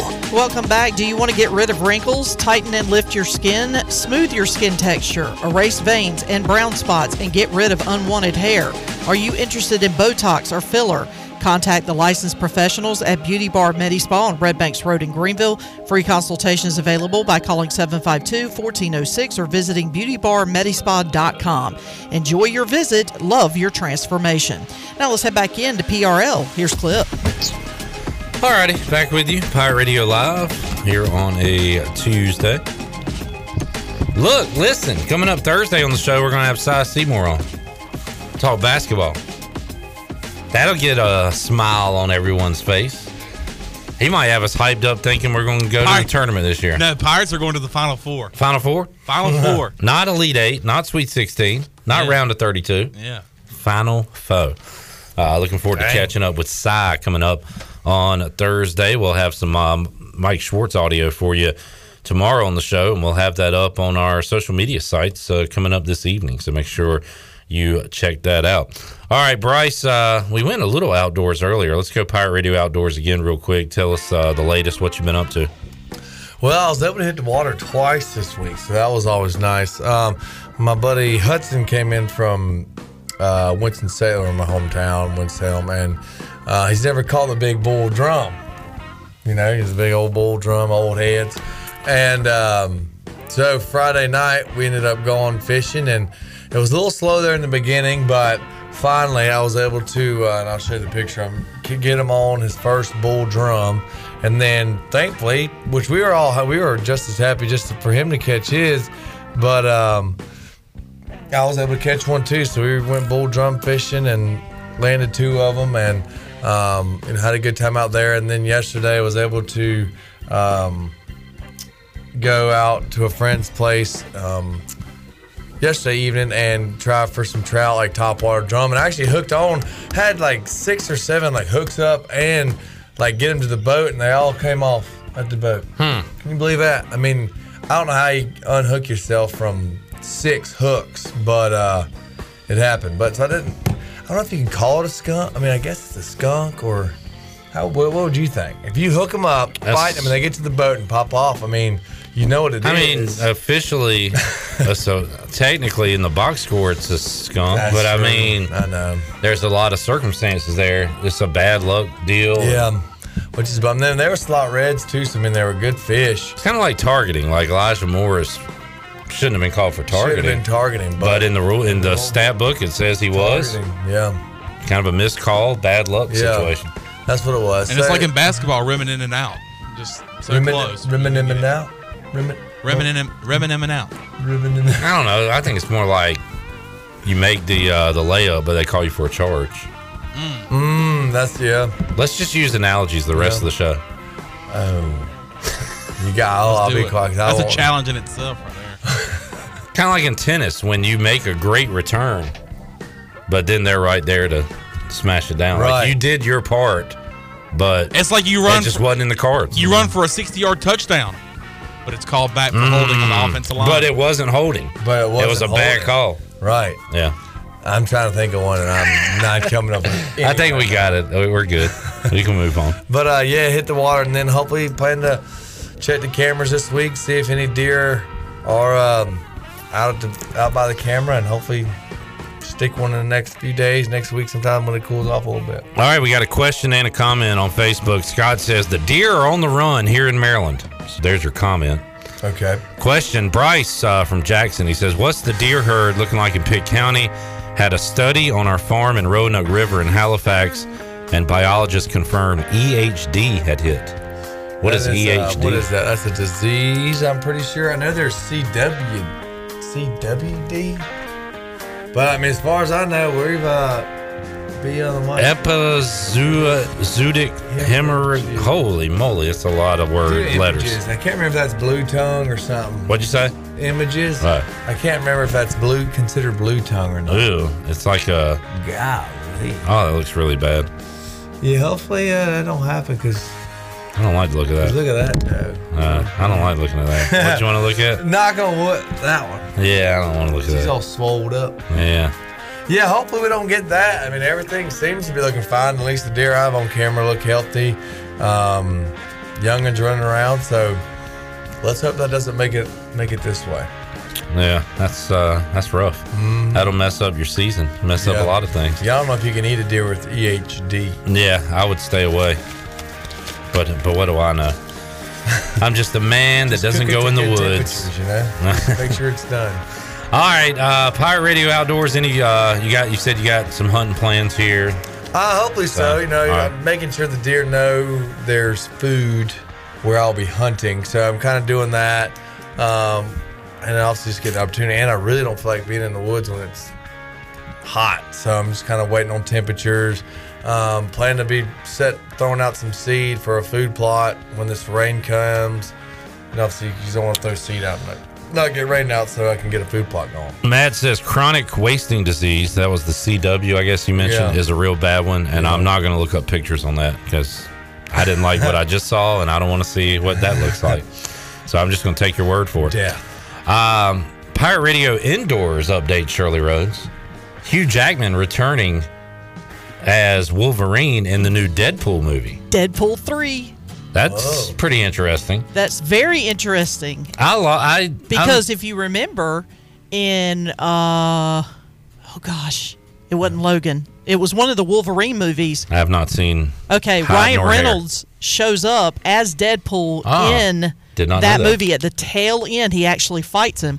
So, Oh, um, so that'll be a very interesting dynamic because they're going to revisit that that story in Deadpool three. So I I like the comic book movies. I'm not like go see them opening night. I wait till they're on TV and I can find it somewhere.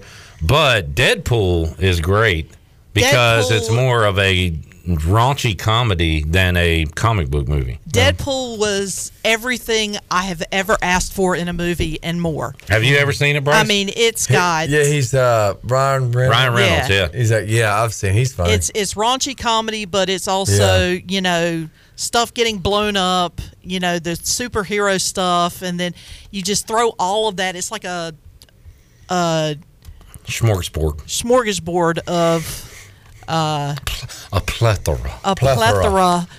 of movie genres all thrown into like a little blender. All right, I'm and in. out pops Deadpool, and I love it. I'm excited about it. All right, when we return, we'll wrap it up. We'll get Bryce's prediction for East Carolina and South Florida. 2:30 kickoff time, folks. So we're with you 10:30 a.m. on the Bud Light pregame tailgate. Game will be played down in Boca Raton. We'll take a timeout. Did you ever play against FAU in that stadium? Mhm. Boca Raton. All right. We'll get Bryce's thoughts on the venue and the prediction when we return after this.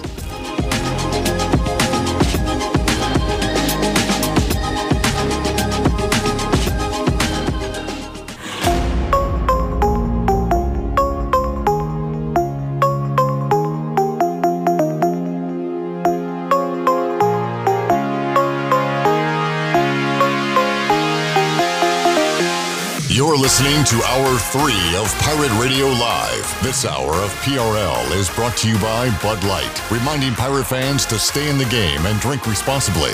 Bud Light, the official beer of the ECU Pirates, and proudly distributed by Carolina Eagle Distributing since 1989. Now, back to the show. Welcome back. Uh, taking a look at your stock market report, the Dow fell 125 points today, closed at 29,134. Nasdaq was up uh, 26 at 10,829, and the S&P was down seven at 3,647. That's your Wells Fargo Advisors financial report. For a personal look into investing, call Wells Fargo Advisors today at 756-6900 in Greenville.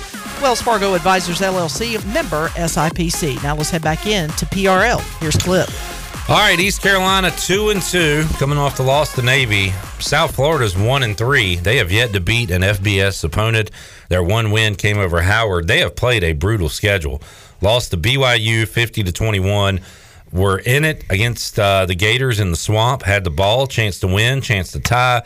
They did neither. They lost thirty one to twenty eight, and then got crushed by Louisville last week, forty one to three. Bryce, uh, there are the numbers. I'll give you one more. USF, the only FBS team in the country playing football that does not have a passing touchdown this season. So that's interesting. Uh, so Bryce, you got all that? What do you uh, What do you think? First of all, what's the spread? your Um, you kind of helped me, but then I guess I'm gonna go like 13.5. All right. 13 and a half. Little high. Uh, last I saw it was nine and a half. Dang. East Carolina, the favorite. Oh, yeah. Beat them by 14, 15 last year. Okay. On the road, although at a neutral site, no fans. Darn. Weird travel. Yeah. South Florida, maybe thinking about back home. I'm gonna stop talking. I'm gonna let you. I mean, throw your numbers out. So we're at nine. I'm gonna say we'll at least win by like. No, go by your original thought of the spread. Go by what you think, not what they think. You know better than them. I'm gonna go. I hope offense will pick it up from last this past week. But going off of that, maybe you never know. Football's a game of ups and downs. I'm gonna go ECU. ECU 30. Uh, USF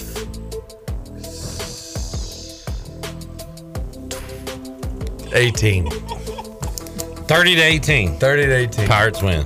Paint it purple. All right.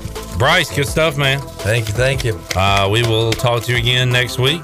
Go Pirates. Go Pirates. Shirley Rhodes, Chan Man. We'll see you Wednesday, 3 o'clock for an all new edition of Pirate Radio Live. So long, everybody. Thanks for listening to Pirate Radio Live, an exclusive presentation of the voice of the pirate nation.